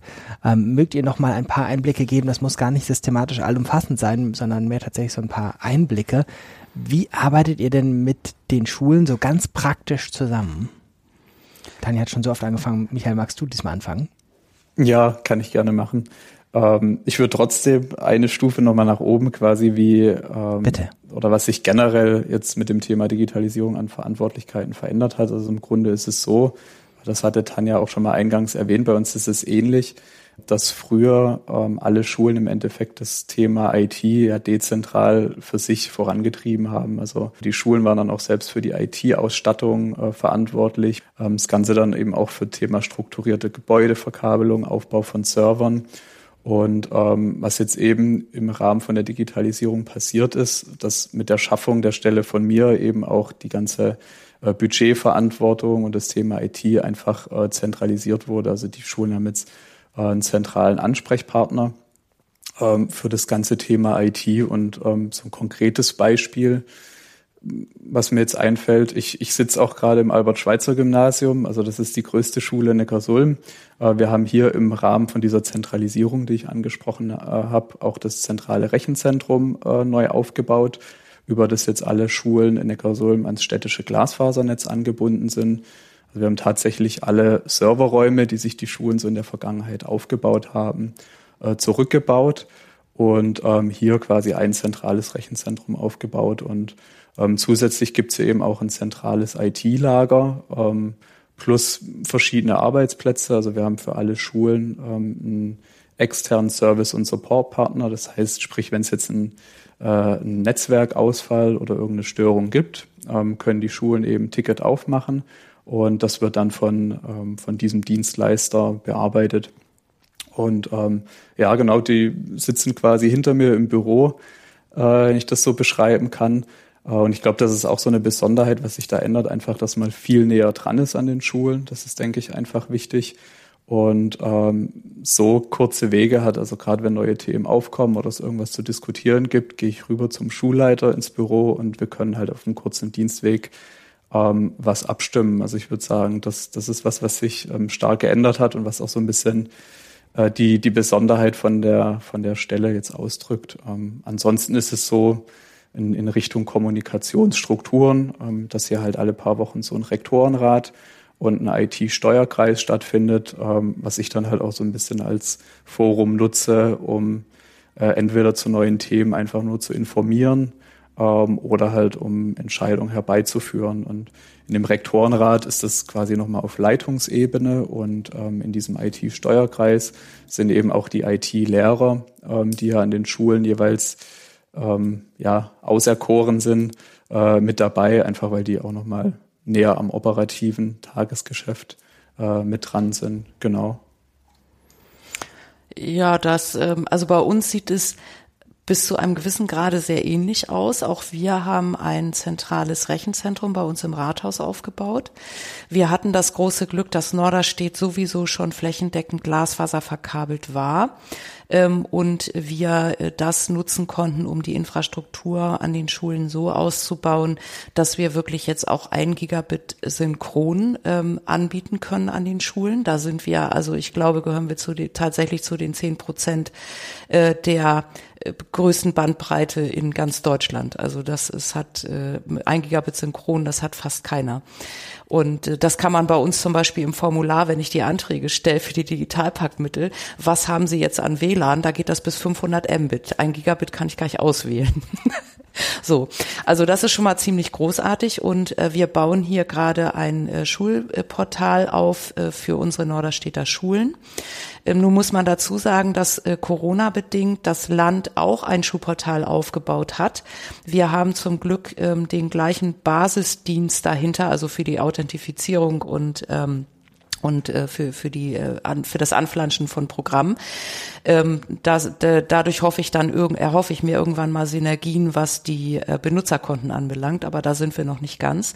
Und das Land hat äh, in der Corona-Zeit dann ähm, It's Learning angeboten als Learn-Management-System für alle Schulen, also für alle Schleswig-Holsteiner Schulen. Die können das dort kostenlos nutzen. Und äh, wir haben dann gesagt, na ja, Redundanzen schaffen wollen wir nicht. Das ergibt überhaupt keinen Sinn. Also wir kein LMS mehr, sondern wir bieten den Schulen jetzt zum Beispiel eine Nextcloud an, ähm, die sie nutzen können für den Unterricht, um niederschwelliger als ein LMS, was für viele Lehrkräfte als zu komplex empfunden wird, ähm, zumindest Dateien auszutauschen oder eben Hausaufgaben zu geben, einzusammeln, all solche Sachen zu machen. Und äh, auf Anforderung der Schulen haben wir jetzt auch noch eine zweite Nextcloud-Instanz nur für, für Lehrkräfte aufgesetzt, ähm, damit die ähm, datenschutzsicher auch sowas wie Fachschaftsprotokolle oder Schulprotokolle ablegen können. Denn äh, das ist für die eben schwierig. Es muss ja immer dem Datenschutz genügen. Und da gab es bis jetzt nicht so viele Möglichkeiten. Das heißt also, wir gucken immer, dass wir Angebote in Ergänzung zum Land für unsere Schulen schaffen und auch unser WLAN für die Schulen. Wir haben Schul eigenes WLAN. Ähm, das äh, stellen wir äh, quasi darüber bereit, beziehungsweise den Zugriff dazu. Der wird, läuft auch über unser Schulportal. Ähm, also das ist sozusagen unsere, unsere Rathaus-Cloud, so nennen wir das immer. Aber anders als ihr, Michael, arbeiten wir nicht mehr mit Dienstleistern. Es war so, dass ich, als ich begonnen habe, ähm, im Oktober 2018 hat äh, ein, nee, zwei Monate später eine IT-Fachkraft, ein Administrator hier angefangen. Wir beide haben das eigentlich alles hier zusammen zum Laufen gebracht und mussten damals viel mit Dienstleistern in den Schulen arbeiten, weil das sonst gar nicht händelbar gewesen wäre. Ähm, jetzt ist es aber gewachsen und wir haben ja nun mal 21 Schulen, was eine ganze Menge ist. Ähm, und je mehr wir ausstatten, desto mehr haben wir natürlich auch Support, äh, logischerweise. Und äh, wir, ich habe letztes Jahr dann ähm, im Ausschuss für Schule und Sport bei uns bei der Stadt, haben wir Stellen eingeworben und ich habe äh, das aufgeschlüsselt und natürlich entsprechend argumentiert, dass wir im Grunde genommen für, die, für, den, für das, was wir hier alles leisten wollen, brauchen wir zwölf IT-Stellen. Zwei hatten wir inzwischen, also ich hatte inzwischen noch einen zweiten und die zehn Stellen sind uns genehmigt worden. Das heißt, ähm, wir haben jetzt aktuell im Moment zehn besetzte Stellen. Einer fängt jetzt noch an und eine Stelle schreiben müssen wir noch ausschreiben. Ähm, und dann habe ich hier zwölf IT-Administratoren in meinem Sachgebiet Schul-IT, ähm, die sich aber um alles auch kümmern. Das heißt, wir haben ein eigenes Ticketsystem ähm, und äh, die Jungs äh, und Mädels gehen dann eben entsprechend, ähm, also wir, wir reagieren meistens tages, äh, tagesaktuell, wenn irgendwas reinkommt. Und da wir die Schulen genau kennen, da wir die Infrastruktur kennen und da wir auch ähm, die Ausstattung können, können wir natürlich viel schneller auch ähm, selber Sachen lösen oder ähm, Support machen, als hätte man einen Dienstleister drin, der das nur als Teil seiner ganzen Tätigkeit macht. So, also da sind wir ein bisschen anders äh, mhm. aufgestellt als ihr. Und wir machen, ähm, das habe ich halt von Anfang an initiiert, diese Netzwerkrunden. Das heißt, alle zwei, drei Monaten, Monate ähm, treffe ich mich, ähm, treffen wir uns mit der Schul-IT einmal mit äh, den weiterführenden Schulen und äh, dann auch mit den Grundschulen. Das mit den Grundschulen hatte ich etwas später initiiert, weil die hatten sich bevor meine Stelle geschaffen worden, schon zusammengesetzt mehrfach unter äh, mit Unterstützung des Lehrerfortbildungsinstituts und der Stadt ähm, und hatten sich eigentlich da schon auf einen gewissen Standard äh, geeinigt, so dass ich erstmal die weiterführenden Schulen genommen habe, damit wir da weiterkommen.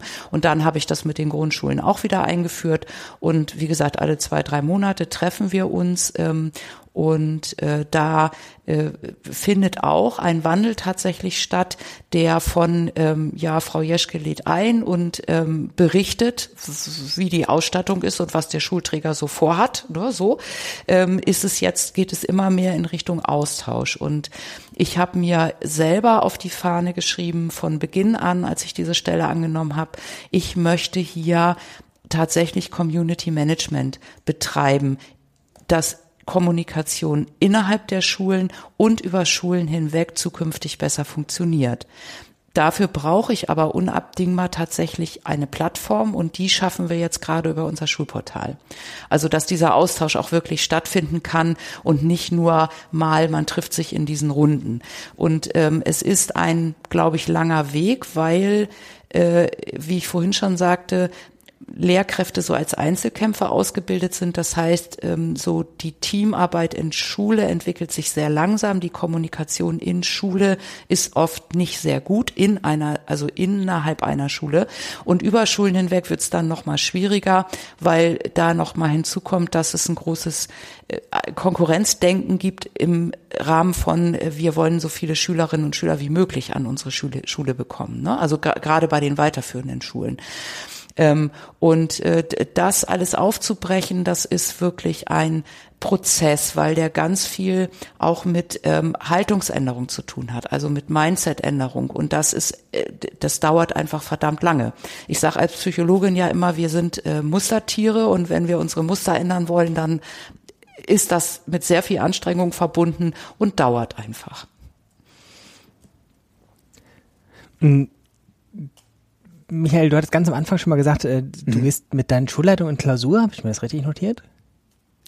Ähm, äh, genau, also es gibt mehrere Formate. Ähm, die, die Schulleitungen selbst, die machen einmal im Jahr so einen zweitägigen Strategie-Workshop. Ich hatte es ja eingangs gesagt, die haben ja ganz viele Themen, die sie dann irgendwie beschäftigen. Und ähm, da haben sie mich quasi letztes Jahr mit zu eingeladen, gerade um dann auch nochmal im Thema IT äh, die nächsten Meilensteine, die anstehen, zu besprechen.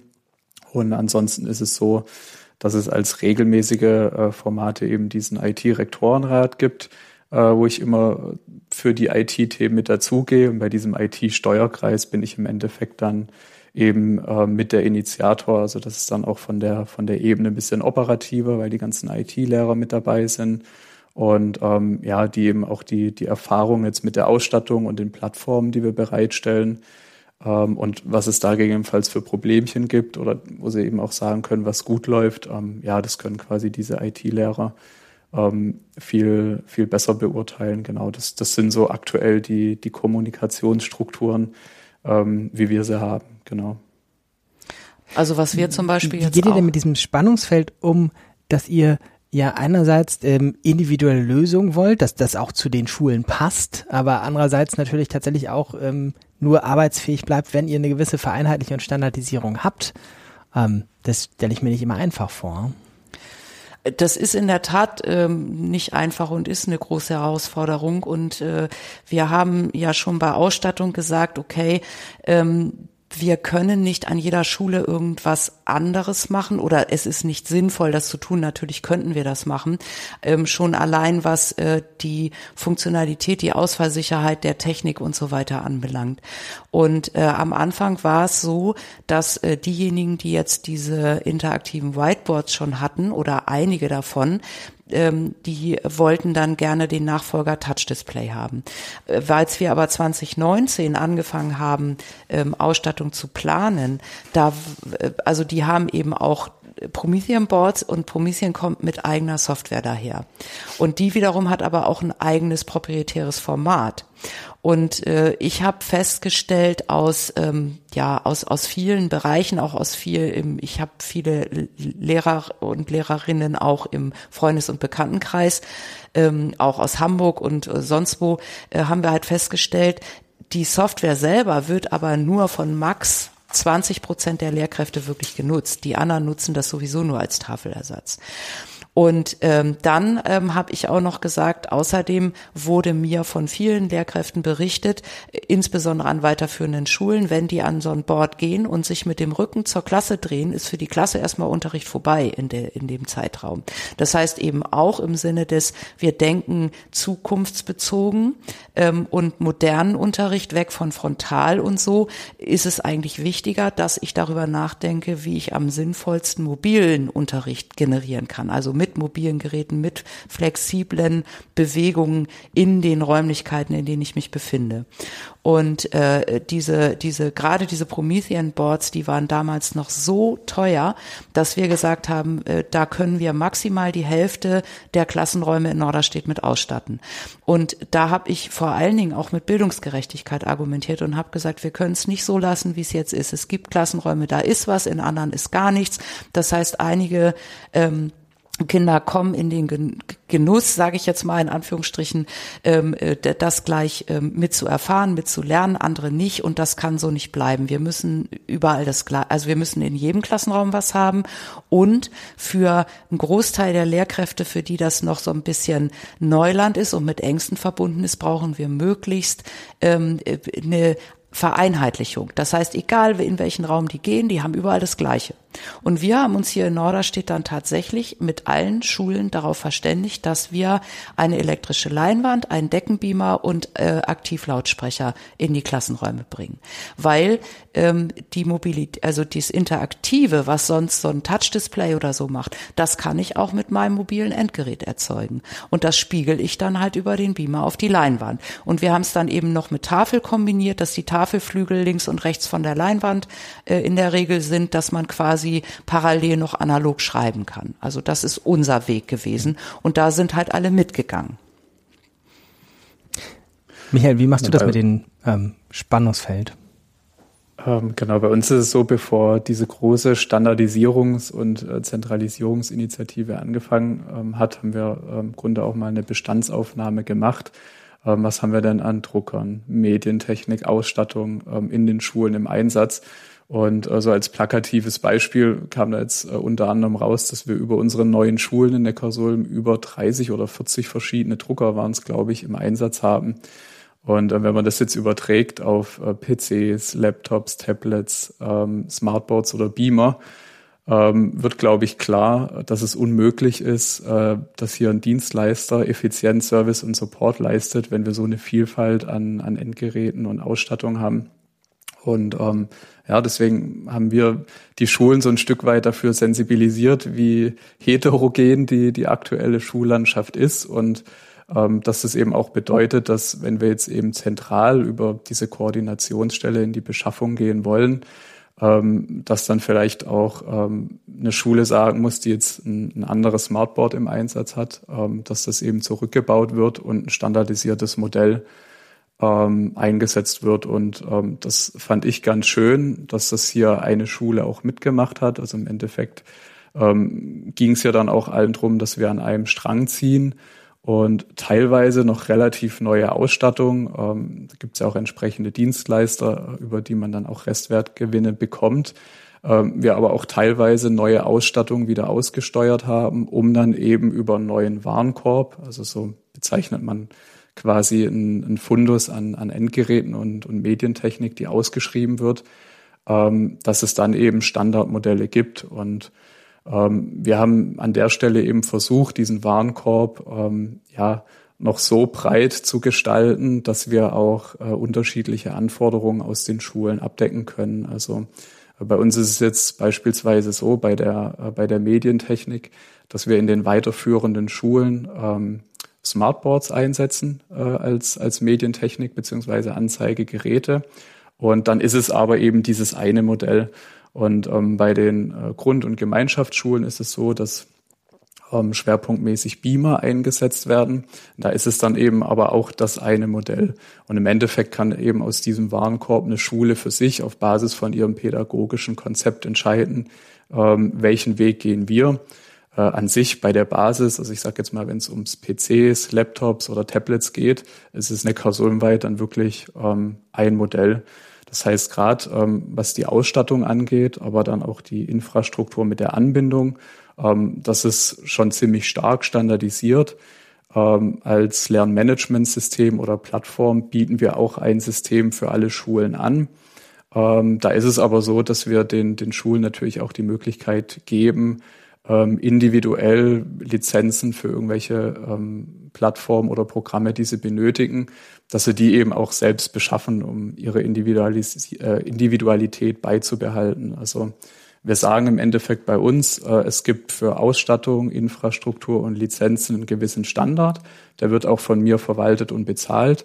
Und ähm, alles, was dann eben individuell ist, wird dann halt auch selber von der Schule ähm, sozusagen verwaltet. Und wenn jetzt aus, aus einer Schule beispielsweise auch die Anforderung kommt, wir möchten jetzt einen 3D-Drucker haben, äh, dann stehe ich da auch beratend zur Seite. Aber ein 3D-Drucker ist jetzt beispielsweise kein ähm, standardisiertes Warenkorb-Produkt. Das wäre dann quasi Ausstattung, die dann zum Beispiel die Schule selber bezahlt. Also so versuchen wir quasi diesen Spagat zwischen Standardisierung und äh, Individualität aufrechtzuerhalten. Ja, bei, bei uns ist es tatsächlich so, dass die Schulen ähm, mit der Ausstattung selber nicht mehr wirklich in, was zu tun haben, was die Umsetzung anbelangt. Also nicht wie ihr, dass wir einen Warenkorb haben, aus dem dann äh, ausgesucht und bestellt werden kann, sondern wir planen mit den Schulen dann natürlich auch schulweise individuell genau, äh, was muss wann, wie, wo. Und wir übernehmen dann tatsächlich äh, die Ausschreibung, die äh, dazugehörigen Baumaßnahmen und das organisieren wir hier alles. Und äh, mhm. so, und wenn die Schule Sonderwünsche hat, dann kommt so ein bisschen drauf an, ob wir, ähm, also ob ich sage, okay, wir haben genug Geld bei uns äh, im, im, ich sage, nenne ihn immer Digitaltopf, äh, dass wir das machen können, weil es eine gute Begründung dafür gibt aus äh, pädagogischer Sicht Beispiel, also wir hatten noch kein 3D-Drucker-Anforderung, aber wenn es sowas gäbe, dann wäre das sicherlich was, wo wir sagen würden, okay, wenn die, die Schule dafür ein entsprechendes ähm, Medienkonzept hat, dann würden wir auch das äh, besorgen und das wäre dann eine Individualmaßnahme. So, also wir wir äh, nehmen den viel ab. Nur es ist ja auch lustig, auch bei uns. Äh, wir versuchen jetzt gerade unsere Netzwerkstrukturen zu vereinheitlichen.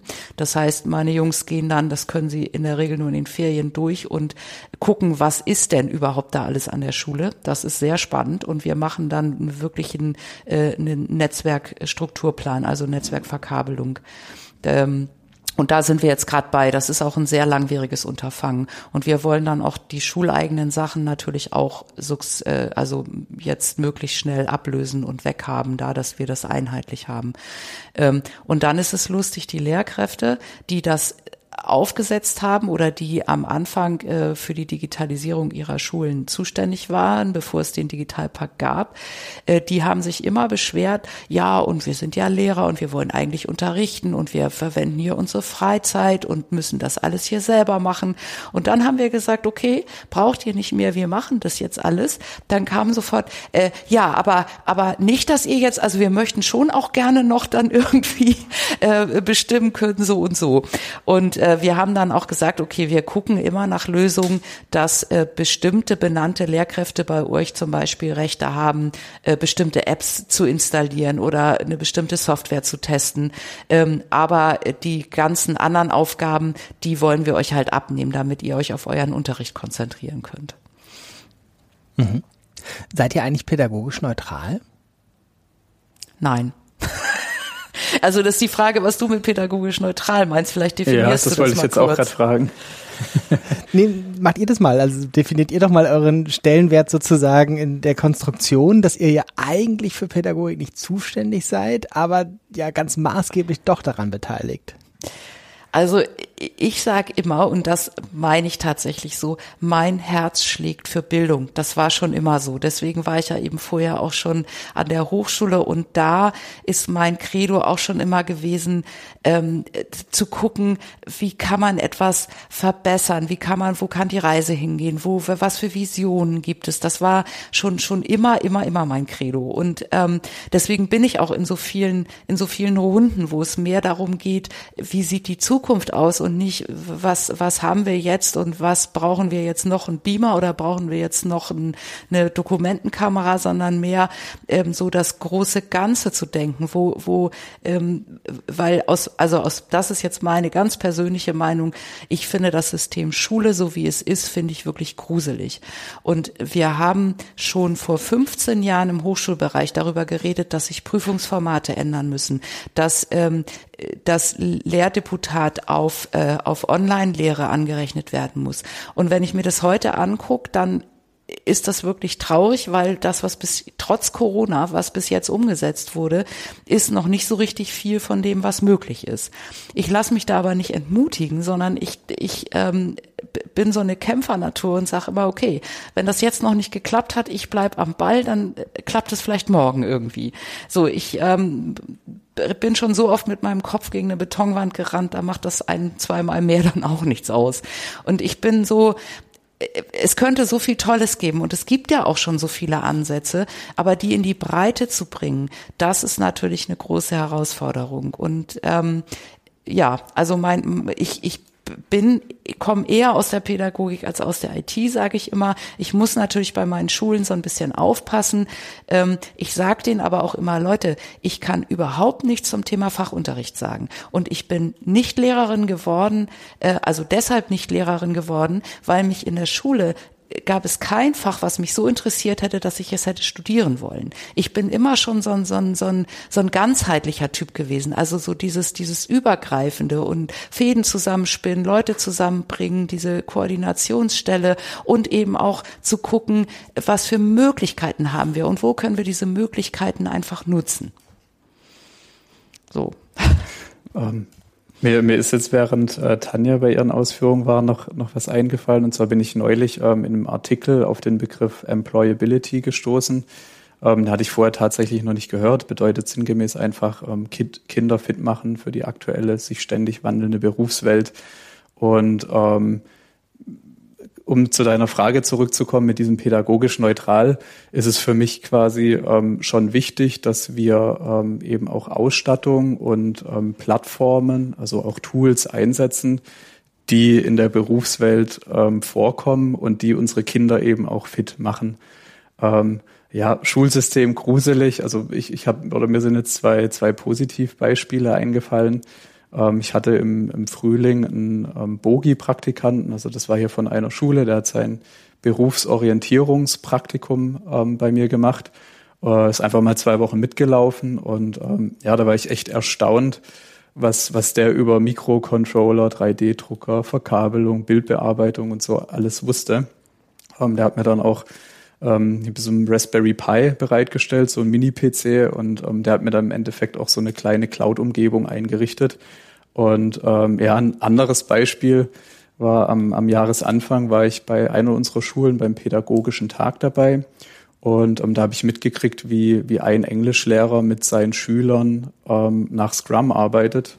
Ich weiß jetzt nicht, ob Scrum-Begriff ist, das ist ähm, auch ein Thema oder Framework für agiles Projektmanagement, was wir vorhin kurz wir angesprochen haben. Wir verlinken auch hier. Sehr gerne, genau. Und äh, im Endeffekt hat der Lehrer äh, mit seinen Schülern nach diesem Framework gearbeitet. Die Schüler mussten einfach bestimmte Vokabeln in einem definierten Zeitraum, also in sogenannten Sprints lernen. Und die To-Dos hat er dann über so ein Scrum-Board visualisiert. Und ähm, das fand ich echt genial, dass er quasi äh, das Lernen einer neuen Sprache mit so einer Projektmanagement-Methodik verbunden hat.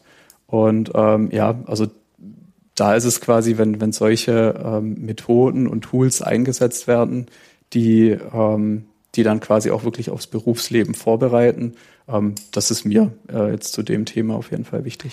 Also ich habe innerlich gerade die ganze Zeit ja, ja, ja, ja gerufen. So, ähm, ich finde deine Beispiele großartig, aber die aus meiner Sicht unterstützen die genau das, was ich gesagt habe. Das System Schule ist gruselig, weil das nämlich nicht der Standard ist. Das sind alles herausragende Beispiele, wie man es meist besser machen könnte und zwar flächendeckend mhm. besser machen könnte. Ich finde, wenn du wenn du dir das anguckst, weißt du, die Kinder äh, wie lernen Kinder denn? Die lernen, indem sie was probieren, machen, tun, in Bewegung sind vor allen Dingen. Dann, äh, wenn sie laufen lernen, fallen sie hin, sie stehen wieder auf, sie fallen wieder hin und so weiter. Das kennen wir alles. Im Kindergarten ist es auch noch so, dass sie in Bewegung lernen. Dann kommen die in die Schule und dann sitzen die in der Regel an einem Tisch, auf einem Stuhl und bewegen sich nicht mehr. Also das ist schon der erste Widersinn und Irrsinn in der, in, in, in diesem Gesamtkonstrukt Schule. Weil wir nachweislich, ich sag mal aus, äh, aus äh, gehirnpsychologischen Untersuchungen jetzt wissen, dass wir in Bewegung einfach viel besser lernen können im Wesentlichen. Und wenn ich mir Schule angucke, dann ist da vielleicht ein Drittel Schüler, die genau auf dieses Konstrukt, so wie Schule ich sag mal, im Regelfall stattfindet, passen. Ein Drittel kann sich damit irgendwie arrangieren, wie das System ist, und ein Drittel fällt raus. Und äh, wenn wir wenn wir Schule für alle denken, dann muss doch die der Schülerin äh, die, die Schülerin und der Schüler im Mittelpunkt stehen. Das heißt, es geht doch darum, die persönlichen Stärken, dass die individuell gefördert werden bei den einzelnen Kids, dass wir Resilienzförderung haben, dass wir eine Selbstwirksamkeitserwartung haben und dass die Schülerinnen und Schüler aus der Schule rauskommen äh, oder gehen Thema Employability und eine sich ihrer Stärken so bewusst sind und dem, was sie können, dass sie auch schon eine Idee haben und Berufsbilder haben, die dazu passen und nicht dann erst anfangen zu experimentieren. Ähm, das sehe ich nämlich bei den meisten. Es ist, ich sehe das so oft im gesamten Freundes- und Bekanntenkreis, dass Kinder, inklusive meinem Sohn, die fangen an zu studieren, und stellen dann nach ein, zwei Semestern fest, so, äh, nee, das ist es doch nicht und machen was anderes. Und ich glaube, bevor sie an diesen Punkt kommen, wenn sie eine andere Persönlichkeitsentwicklung in der Schule erfahren hätten, dann ähm, hätten sie vielleicht schon auch einen, einen klareren Weg für sich und müssten nicht so, oh nee, das ist irgendwie doch doof und ich äh, habe mir da was ganz anderes drunter vorgestellt und so. Ähm, ja, also das ist mein Credo. Deswegen, Aber das ist ja kein, kein Problem, was jetzt seit seit ähm, dem ganzen Digitalisierungshype besteht. Ich glaube, das ist ja noch irgendwie, also setzt ja viel früher an eigentlich. Ja, das ist ganz klar. Aber die Digitalisierung ermöglicht uns Szenarien Auf zu bauen, Fall. die wir Auf vorher nicht hatten. Ja. Gerade was ähm, was die persönliche, also den individuellen Realunterricht anbelangt. Da hast du über die Digitalisierung, sagen wir mal beispielsweise, du hast Kinder, die sind eher langsame Lerner, kommen nicht so gut mit. Wenn du Möglichkeiten hast, dass die sich das im Nachgang nochmal in Ruhe anschauen, anhören oder durchlesen können, je nach, ähm, je nachdem, was ihnen am besten passt, ähm, dann können sie das mehrfach lesen, sie können es mehrfach hören und sie können einen Film, der das vielleicht zeigt, den können sie stoppen, können sich eine Sequenz nochmal anschauen oder ähm, können einfach erstmal drüber nachdenken. Das ist alles im normalen Unterricht nicht möglich. Nochmal zu eurer Rolle an der Stelle. Was ist denn, wenn jetzt ein Schulleiter oder eine Schulleiterin kommt und äh, tatsächlich ein ganz anderes Bild als ihr habt? Dann ähm, diskutiere ich immer sehr gerne mit denen. Also nein, ich natürlich kann ich sie nicht alle überzeugen und ich habe ja auch nicht die Weisheit mit Löffeln gefressen, ähm, gerade was die Pädagogik anbelangt. Ich bin ja mehr so der Allrounder, also dieses ganzheitliche. Das heißt zu gucken, was haben wir grundsätzlich für Möglichkeiten. Und sicherlich gibt es noch ganz viele andere tolle Sachen, was Fachunterricht anbelangt, ähm, zu denen ich jetzt äh, gar nichts sagen kann, weil mir dazu wirklich das Wissen und die Kenntnis fehlt. Ähm, aber was was ich nicht verstehen kann, und da bin ich auch wirklich straight in, in, in meiner, ja, in, in meiner Aussage, äh, wenn es Lehrkräfte gibt oder auch Schulleitungen gibt, die sich der Digitalisierung ähm, wirklich, ähm, ja, die dem, die das wirklich ablehnen, sagen, nö, also damit will ich gar nichts zu tun haben und das brauchen wir nicht und das ging bis jetzt auch alles so. Da bin ich wirklich knallhart und sage, das geht nicht. Ihr habt einen Bildungsauftrag und euer Bildungsauftrag ist es, die Kinder für die Zukunft fit zu machen, nämlich für das Berufsleben. Und die, das Berufsleben, da spielt Digitalisierung eine große Rolle. Und es ist euer Auftrag, sie dahin zu bewegen. Also ja. Und, und Michael, wenn jetzt bei dir einer kommt und sagt, ja, Dinge, die die Leute auch im Bet mhm. Beruf später ähm, brauchen, das lernen die schon früh genug kennen. Wir sind hier nicht ein Ausbildungsbetrieb, sondern wir machen Bildung und deswegen wollen wir gezielt genau das nicht machen. Das kommt schon noch früh genug. Also jetzt konkret so so eine Anfrage hatte ich jetzt nicht, aber ich ich, ich versuche es mal auf ein anderes Beispiel äh, zu übertragen. Also wir haben ja bei uns für für die Ausstattung oder die Plattform auch einen gewissen Standard und Jetzt ist es so, dass ja auch im Rahmen von der Digitalisierung da ganz viele ähm, Anbieter äh, aus dem Boden ähm, geschossen gekommen sind mit ihren Plattformen und ganz tollen Angeboten. Und die, die einen haben ganz tolle Funktionen für die Grundschulen und die anderen für die weiterführenden Schulen. Und ähm, ich versuche da einfach den, den Schulleitungen zum Beispiel in dem Fall ähm, auch mitzugeben, dass wir im Grunde schon eine Plattform haben, die diese Funktion abdeckt dass man einfach durch, durch so eine Plattform, die man als Silo nebendran aufbauen würde, zusätzliche Benutzerverwaltung hat, die, die gepflegt werden muss. Und ähm, die Gefahr besteht, dass man sich drin verliert. Ähm, also äh, klassische Beraterantwort kommt drauf an. Also es hängt so immer ein bisschen von der Anfrage ab. Ähm, wir hatten es jetzt auch mal von diesen Individualprojekten. Also wenn es jetzt irgendwie Anfragen für bestimmte Ausstattung geht, ähm, dann, dann kann man da auf jeden Fall drüber sprechen ähm, und, und auch mal vom Standard abweichen, auf jeden Fall. Wir haben jetzt wirklich nur noch einen Umschlag gemacht und äh, ich habe gerade festgestellt, dass wir schon anderthalb Stunden unterwegs sind. Ähm, deswegen bevor wir zu, zu dem äh, angekündigten Fragepunkt zu euren persönlichen Erfahrungen nochmal sind, habt ihr noch was, was ihr sagt, das würdet ihr jetzt gerne nochmal für das professionelle Arbeiten beschreiben? Was ich auf dem Zettel noch habe, ist so ein bisschen euer, eure Vorschau oder euer Wunsch dir was für 2030. Habt ihr sonst was, was ihr, das muss noch vorher in diesem Podcast erklärt werden, äh, einordnen würdet?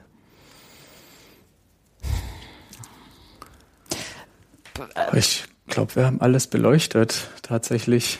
Äh, vielleicht nochmal äh, hervorzurufen, ich finde, Digitalisierung ist wichtig, sie ist notwendig, ähm, aber es darf nicht alles digital sein. Und wir wollen ja nicht einfach sagen, wir substituieren irgendwas nur oder wir machen jetzt nur noch digital. Und äh, ich, ich finde, man muss gesunde Mischungen zwischen allen Möglichkeiten, die man hat, finden.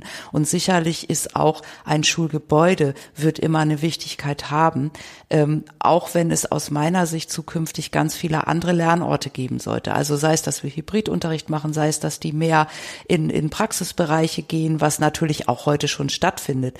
Aber das können, kann eben durch, durch mobile Endgeräte, durch Digitalisierung können wir das viel mehr betreiben. Trotzdem bleiben diese Face-to-Face-Zusammenkünfte, die bleiben einfach wichtig. Ähm, da kann ich nochmal, wollte ich einen Satz nochmal zurück auf dieses Lab äh, BD äh, sagen. Wir haben die ersten zwei Jahre ja nur digital arbeiten können wegen Corona. Und jetzt im dritten Jahr, wo wir uns in Präsenz getroffen haben, wir waren auch sehr produktiv im Digitalen, aber das hat nochmal eine ganz andere Dimension hervorgebracht, weil ähm, sich gegenüberstehen, sich direkt in die Augen schauen und auch ähm, es gibt ja sowas wie wie eine Sphäre, ne? Also wirklich ähm, messbar auch äh, so. Das hast du natürlich im Digitalen alles nicht. Und deswegen denke ich, wird das dauerhaft auch wichtig bleiben. Ähm, und dafür muss es eben auch Orte geben, an denen das organisiert wird. So. Gucken wir einmal in die Zukunft. Also stellt euch vor, wir sind jetzt gerade im Jahr 2030. Ihr schaut zurück, äh, eure Erinnerung auf dem wie auch immer dann genannten mobilen Gerät sagt, heute vor acht Jahren habt ihr diesen Podcast aufgezeichnet. Ähm, was hat sich geändert? Was wird sich geändert haben in den dann letzten acht Jahren? Ähm, wo sagt ihr, wie ist das mit der Zusammenarbeit, der Kooperation weitergegangen zwischen den ganzen Schnittstellen, die ihr geschaffen habt? Ähm, es kann aber gerne auch so ein bisschen wünscht ihr was sein. Also es muss nicht realistisch sein, sondern mehr so, wo wünscht ihr euch, wird das Ganze dann hingegangen sein? Was habt ihr auf den Weg gebracht, damit Schule besser geworden ist? Ähm, ja, also da, da fällt mir als erstes ein, wir, wir haben ja drüber gesprochen, ähm, dass, dass es sehr unterschiedliche Wissensstände ähm, auch bei den Lehrern gibt über den ganzen Einsatz von, von Medientechnik. Ähm, ich kenne es auch von Kollegen direkt aus dem Rathaus oder von den IT-Lehrern. Es fällt halt oft eine Aussage, ähm, ja, ich, ich bin ja kein ITler oder ich bin kein Fachmann. Und die Tanja hatte dieses ganz schöne Beispiel am Anfang, ein Lehrer wird nervös, wenn, wenn vorne die Technik nicht funktioniert und äh, dann, dann läuft es darauf hinaus, dass die ganze ähm, Ausstattung nicht wertschöpfend ähm, im, im Unterricht eingesetzt wird. Und ähm, ich glaube, um es zusammenfassend zu sagen, so ein paar Punkte, die jetzt auch im, im Laufe des Gesprächs gefallen sind, dass einfach ähm, ja digitale Endgeräte und Software im Unterricht äh, einfach selbstverständlich geworden ist, also Alltag dass kollaboratives, verteiltes Arbeiten über digitale Plattformen etabliert ist. Ähm, haben wir jetzt gerade auch schon mal angesprochen, dass einfach mehr projektbasiert gelernt wird. Also wenn ich an, an die Praxis denke, ähm, sei es an, an meine Stelle in der Beratung oder auch jetzt im, im öffentlichen Dienst, ähm, es findet eigentlich überall Projektmanagement statt und ähm, das habe ich zum Beispiel in der Schule gar nicht gelernt. Ähm, also das würde ich mir in, in der Zukunft wünschen, dass, dass es quasi immer stärker in diese Richtung geht. Und ähm, aktuell ist es so, dass, dass wir jetzt im Endeffekt auch schon Strukturen ähm, für, für die Kommunikation aufgesetzt haben, dass man aber doch natürlich immer wieder pushen muss und, und die Leute mit ins Boot holen und motivieren. Und ähm, da stelle ich mir das Ganze so vor, dass sich die, die Lehrkräfte auch aktiv am Digitalisierungsprozess beteiligen, keine Angst vor IT haben. Ähm, genau, und gerade in Richtung Verwaltung, äh, Digitalpakt haben wir ja kurz angerissen. Ähm, da, da würde ich mir äh, auf jeden Fall wünschen, dass, dass sich die nächste Stufe, Evolutionsstufe des Digitalpakts dann auch durch, durch langfristige Regelungen äh, kennzeichnet. Also vielleicht dann auch nicht fünf Jahre, sondern zehn Jahre, weil, weil die Schulen und wir als Träger auch einfach Planungssicherheit brauchen. Ähm, das ist, denke ich, auch ein ganz, äh, ganz elementarer Punkt. Ja, und ich denke, ähm, mein Beitrag äh, an, an der Stelle wäre auch einfach, dass unsere IT-Schullandschaft äh, so aufgebaut wird, dass wir flexibel auf, auf neue Anforderungen, die im Schulalltag hochkommen, jederzeit reagieren können, dass wir unsere Kommunikationsstrukturen laufend weiterentwickeln. Äh, wenn ich jetzt vorhin gehört habe, äh, dass, dass es in Norderstedt zehn Leute für Schul-IT gibt, dann wäre das auf jeden Fall auch mein Traum für in acht Jahren, ähm, weil ich glaube, das ist, ist auf jeden Fall schon, schon super Ansatz, ist auch unser Ziel, dass wir langfristig das Know-how natürlich nach intern holen, aber nicht ähm, selbstverständlich. Genau. Tanja Jeschke 2030. Ähm, ja, also Michael hat tatsächlich alles schon äh, gesagt äh, oder das meiste schon gesagt von dem, was ich auch gesagt hätte. Dem kann ich also voll zustimmen.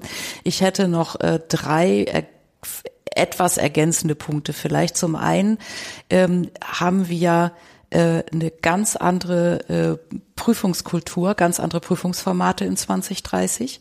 Wir lernen nicht mehr auf eine Klausur hin. Ähm, es müssen in dem Halbjahr zwei und in dem drei geschrieben werden und in jedem Fach so und so viele und überhaupt, ähm, sondern ähm, hin zu ähm, äh, äh, ja hin zu Prüfungsformaten, wo man sozusagen das ganze Schuljahr über bewertet wird, in Anführungsstrichen. Ob wir dann noch Noten haben, das sei noch mal dahingestellt. Ich vermute, davon kommen wir so schnell nicht weg.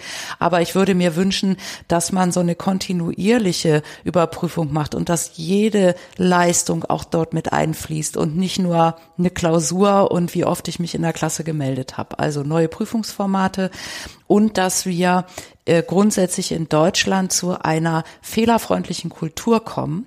Denn äh, im Moment ist es tatsächlich ja immer noch so, äh, dass immer weniger Verantwortung übernommen wird, weil keiner den Kopf kürzer gemacht werden will, nach dem Motto, oh Gott, oh Gott, ich habe einen Fehler gemacht. Und ich finde es genau andersrum, denn genau aus Fehlern lernen wir. Wir sollten sie natürlich möglichst nur einmal machen, aber sie sind wichtig, um uns weiterzuentwickeln. Und da sind wir in Deutschland wirklich schlecht, was die Fehlerkultur anbelangt.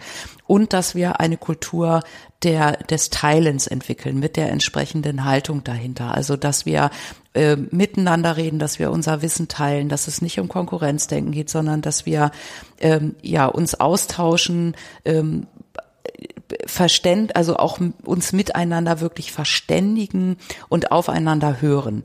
Und äh, die Schülerinnen und Schüler absolut im Mittelpunkt des Ganzen sind und die Lehrkräfte echte Mentoren und Lernbegleiterinnen sein werden. Das war unser Ausflug quer durch 2022 bis zu 2030 erstmal ganz herzlichen Dank für alles, was ihr jetzt zu der Sache schon beitragen konntet. Ich glaube, es ist sehr klar geworden, dass ihr tatsächlich äh, enorme soziale Schnittstellenarbeiterinnen seid ähm, und äh, dass das tatsächlich ein, ein ähm, ganz zentrales Element ist für die Veränderung, für die Transformation, über die wir in dieser Podcast-Reihe ja sprechen. Wer jetzt noch weiter zuhören mag, wir machen noch einen Bonustrack, der heißt bei uns auf dem äh, internen äh, Vorbereitungszettel immer Fragebogen, was aber noch nicht so ein ganz idealer Name ist, weil man muss ihn ja nicht ausfüllen, sondern mündlich beantworten. Ich stelle eine Reihe von Fragen, die sind in jedem Podcast gleich. Und ähm, bitte euch um kurze Antworten, damit wir so eine Idee kriegen, wie ihr eigentlich zu dem geworden seid, wer ihr heute seid, was ihr heute macht, weil wir immer wieder die Erfahrung machen, dass das eben doch irgendwie sehr viel zusammenhängt, was da an, an professionellem Know-how und Biografie dahinter ist. Frage eins: Welches Aha-Erlebnis hat bei euch im Rückblick viel in Bezug auf eure Arbeit verändert? Michael zuerst. Ähm, ja, bei mir war das nicht direkt ein Erlebnis. Das hat sich eher so eingeschlichen, äh, würde ich sagen, im Laufe der letzten anderthalb Jahre, jetzt auch in meiner Arbeit auf der ähm, aktuellen Position. Ähm, es ist so, dass ich im Alltag auch viele Anrufe von Schulleitungen, IT-Lehrern bekomme, wenn es Probleme gibt, etwas unklar ist oder einfach eine neue Herausforderung ansteht. Und ähm, was ich so für mich gelernt habe, ähm, Thema Kommunikation, was wir jetzt schon mehrfach genannt haben, äh, dass es den Schulen sehr hilft, wenn sie einfach das Gefühl haben, da ist jemand da, auf den sie zugehen können und der sich kümmert und ähm, ja, man das Gefühl gibt, dass man dran ist, weil ich habe es tatsächlich ganz oft, äh, dass ich vielleicht auch keine schnelle Hilfe leisten kann oder nicht direkt die Lösung habe. Ähm, und habe festgestellt, es ist äh, wichtig, einfach offen damit umzugehen, zu sagen, okay, mhm. ist erstmal unklar und äh, wir finden schon, schon einen Weg. Genau, also mhm. zusammengefasst Kommunikation. Tanja. Dem Thema schließe ich mich sofort an. Das ist nämlich auch mein Grundcredo über allem äh, Kommunikation. Ohne Kommunikation geht aus meiner Sicht gar nichts. Und ähm, was toll war zu beobachten, diese Netzwerktreffen, von denen ich berichtet habe. Wir hatten bei den, mit den weiterführenden Schulen. Am Anfang war das wirklich so, weil es diese Struktur ja vorher noch nicht so gab. Jede Schule musste halt ihre Budgets immer beantragen und Sondermittel beantragen und dann haben die das gekriegt und konnten das verwalten. So, und jetzt plötzlich äh, gab es meine Stelle und es gab sowas wie eine Zentralisierung. Da waren natürlich erstmal alle so, haben das argwöhnisch beäugt in Habachtstellung und haben dann immer so nach dem Motto, hier Schulträger ist uns gegenüber rechenschaftspflichtig und sie berichten uns jetzt, wie das alles auszusehen hat. So, das waren so die ersten äh, zwei bis drei Treffen. Und äh, dann hat sich aufgrund ähm, meiner Art äh, zu kommunizieren und auch diese Treffen zu gestalten, hat sich etwas verändert. Ähm, wir hatten dann nämlich ein äh, Treffen, ich weiß nicht, das war so das fünfte, sechste Treffen. Also es wurde, es wurde erstmal dann mit der, mit der Zeit ganz viel lockerer und äh, man merkte, dass sich so langsam Vertrauen aufbaute. Und dann hatten wir diese äh, Sofortausstattungsprogrammgeräte des Bundes, dieses Geld, was wir da bekommen haben. Und nun haben wir Gemeinschaftsschulen, die also alle drei Schulformen vereinen und unsere Gymnasien. Und jetzt haben wir, habe ich gesagt, okay, ich würde das mit euch allen gerne diskutieren, wie verteilen wir diese Endgeräte. Also das Budget wurde Schul, Schul, Schulkopfmäßig, also für, pro Schülerinnen und Schüler gab es eine Summe X, die dann als Budget ähm, in das Budget der Stadt Norderstedt geflossen ist. Da habe ich gesagt, okay, wir können das jetzt natürlich auch über die Kopfverteilung machen oder wir, ihr diskutiert das jetzt mal untereinander, was eine sinnvolle Verteilung wäre. Und da haben allen Ernstes die Gymnasien gesagt, ja, also wir haben ja in der Regel äh, besser situierte Eltern und wir haben nicht so viel äh, bedürftige, in Anführungsstrichen, Schülerinnen und Schüler wie ihr an den Gemeinschaftsschulen. Und die haben sich auf eine Zweidrittel zu Eindrittel Verteilung geeinigt. Und ich glaube, das wäre am Anfang never ever möglich gewesen. Da hätte jeder drauf gepocht, ja, ich will jetzt genau meins, was da ausgerechnet worden ist. Das fand ich total großartig. Nächste Frage mit Bitte um noch kompaktere Antworten. Wie habt ihr Digitalisierung oder sowas wie Digitalität gelernt? Tanja fängt an. Tatsächlich in Kolumbien. Ich war fünf Jahre in Kolumbien. Mein Ex war auch Lehrer und ich war da damals begleitende Ehefrau und ähm, habe am Ende der äh, fünf Jahre oder im vierten Jahr gedacht, ich muss jetzt noch irgendwas machen, ähm, um wieder reinzukommen, wenn ich zurückgehe nach Deutschland. Und äh, da habe ich dann ähm, eine Fortbildung gefunden, die nannte sich äh, Telecoach, hieß das damals, war ein privater Anbieter mit der Uni Paderborn in Kombination. Und eigentlich war das von denen nur vorgesehen, dass man auch die Präsenzveranstaltung hätte man am Wochenende benutzt, be, besuchen sollen und so. Und ich habe gesagt, Leute, ich würde es gern machen, aber aus Kolumbien. Und äh, dann äh, habe ich das da gemacht und die hatten schon sowas wie einen virtuellen Klassenraum, also eine Webkonferenzsystem, wenn man das so will.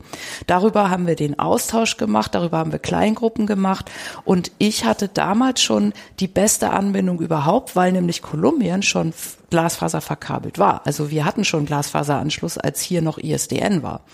Das heißt, ähm, darüber habe ich halt gelernt, dass es alles auch online geht und dass man alles online machen kann und auch unsere die die äh, Abschlussprüfung an der Uni Paderborn zum Telecoach war auch in diesem virtuellen Raum sozusagen. Mhm. Michael. Ja, ähm, ja, mein Vater ist Softwareentwickler, ähm, arbeitet sehr viel, äh, früher auch am Wochenende gearbeitet und so kam das bei mir, dass ich äh, eigentlich schon relativ früh immer über die Schulter geguckt habe, ähm, von Diskette noch mitgekriegt, über erste CDs gebrannt, ähm, hin zu Konsolen.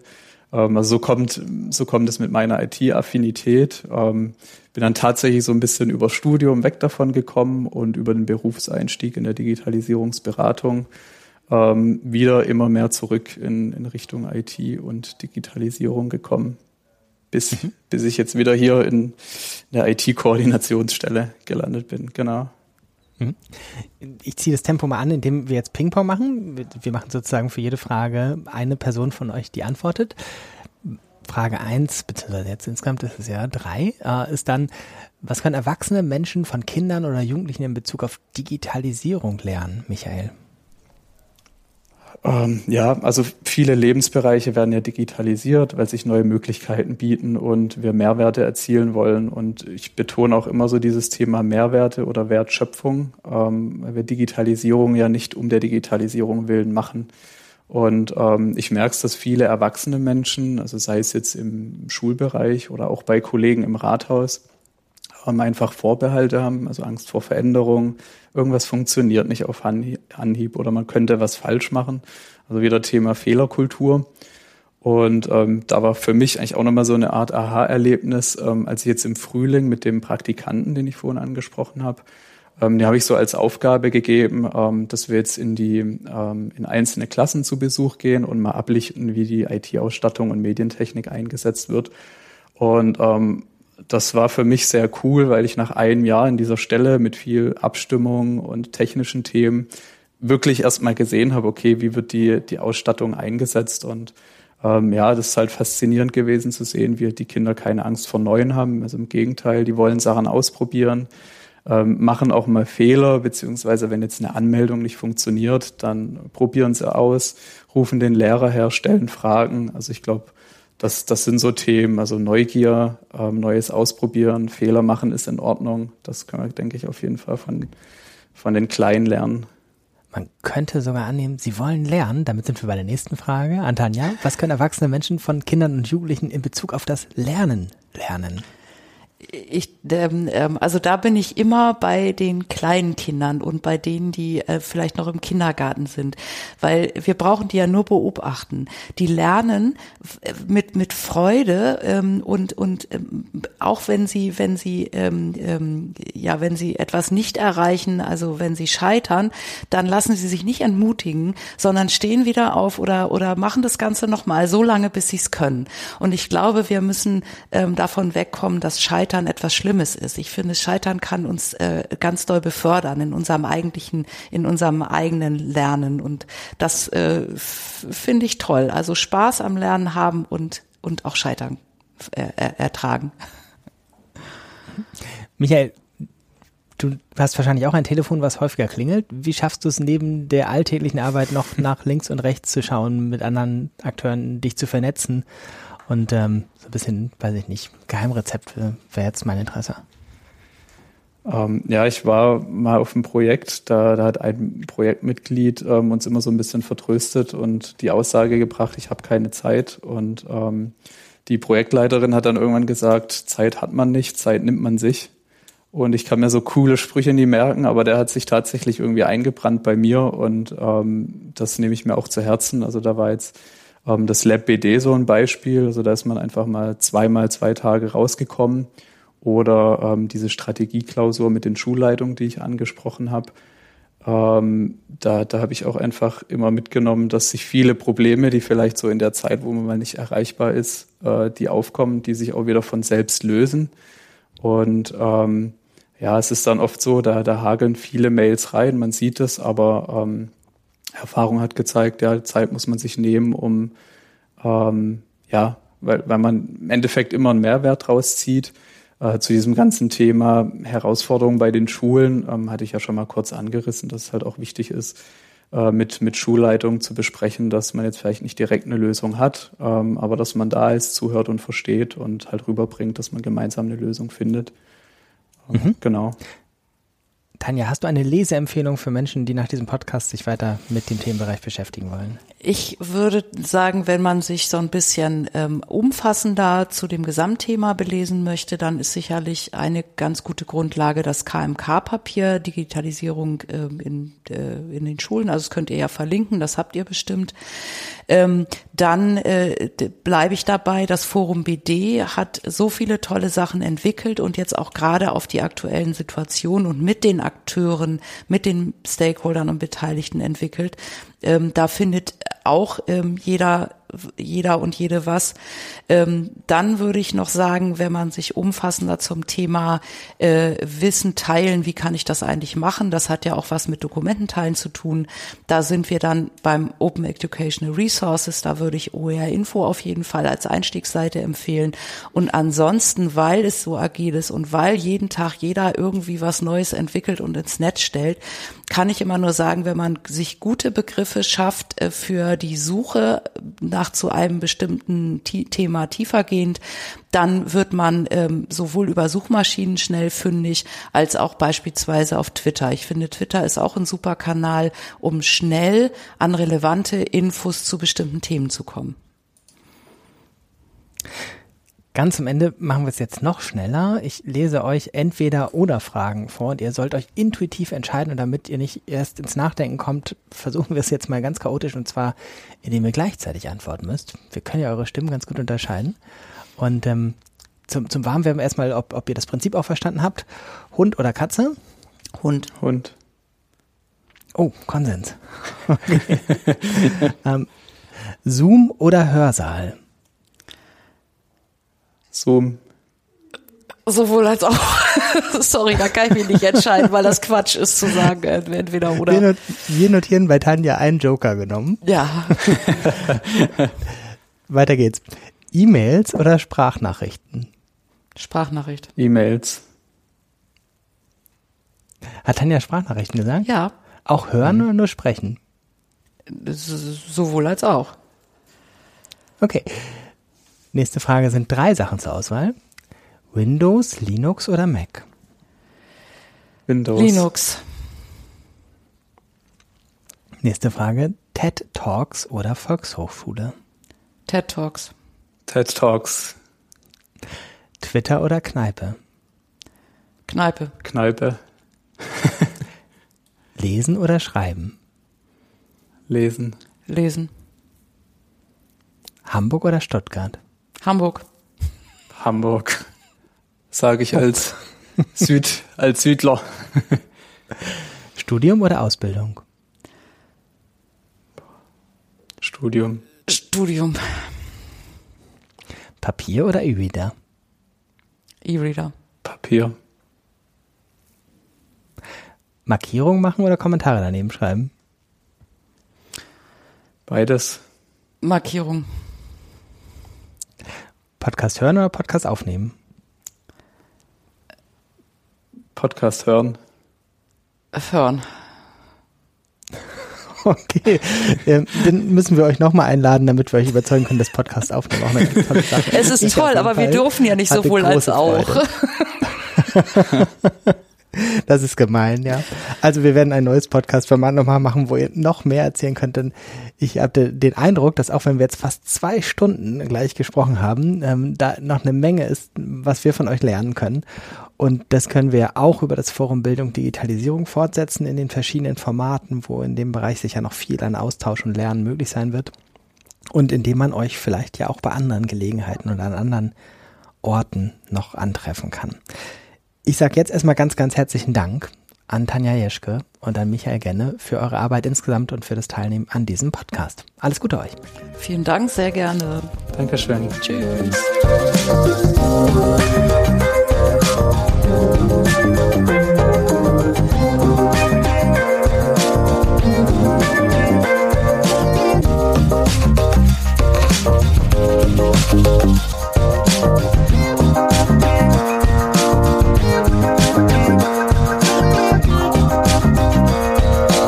Falls Ihnen der Podcast gefallen hat, finden Sie weitere Folgen auf allen bekannten Podcast-Portalen.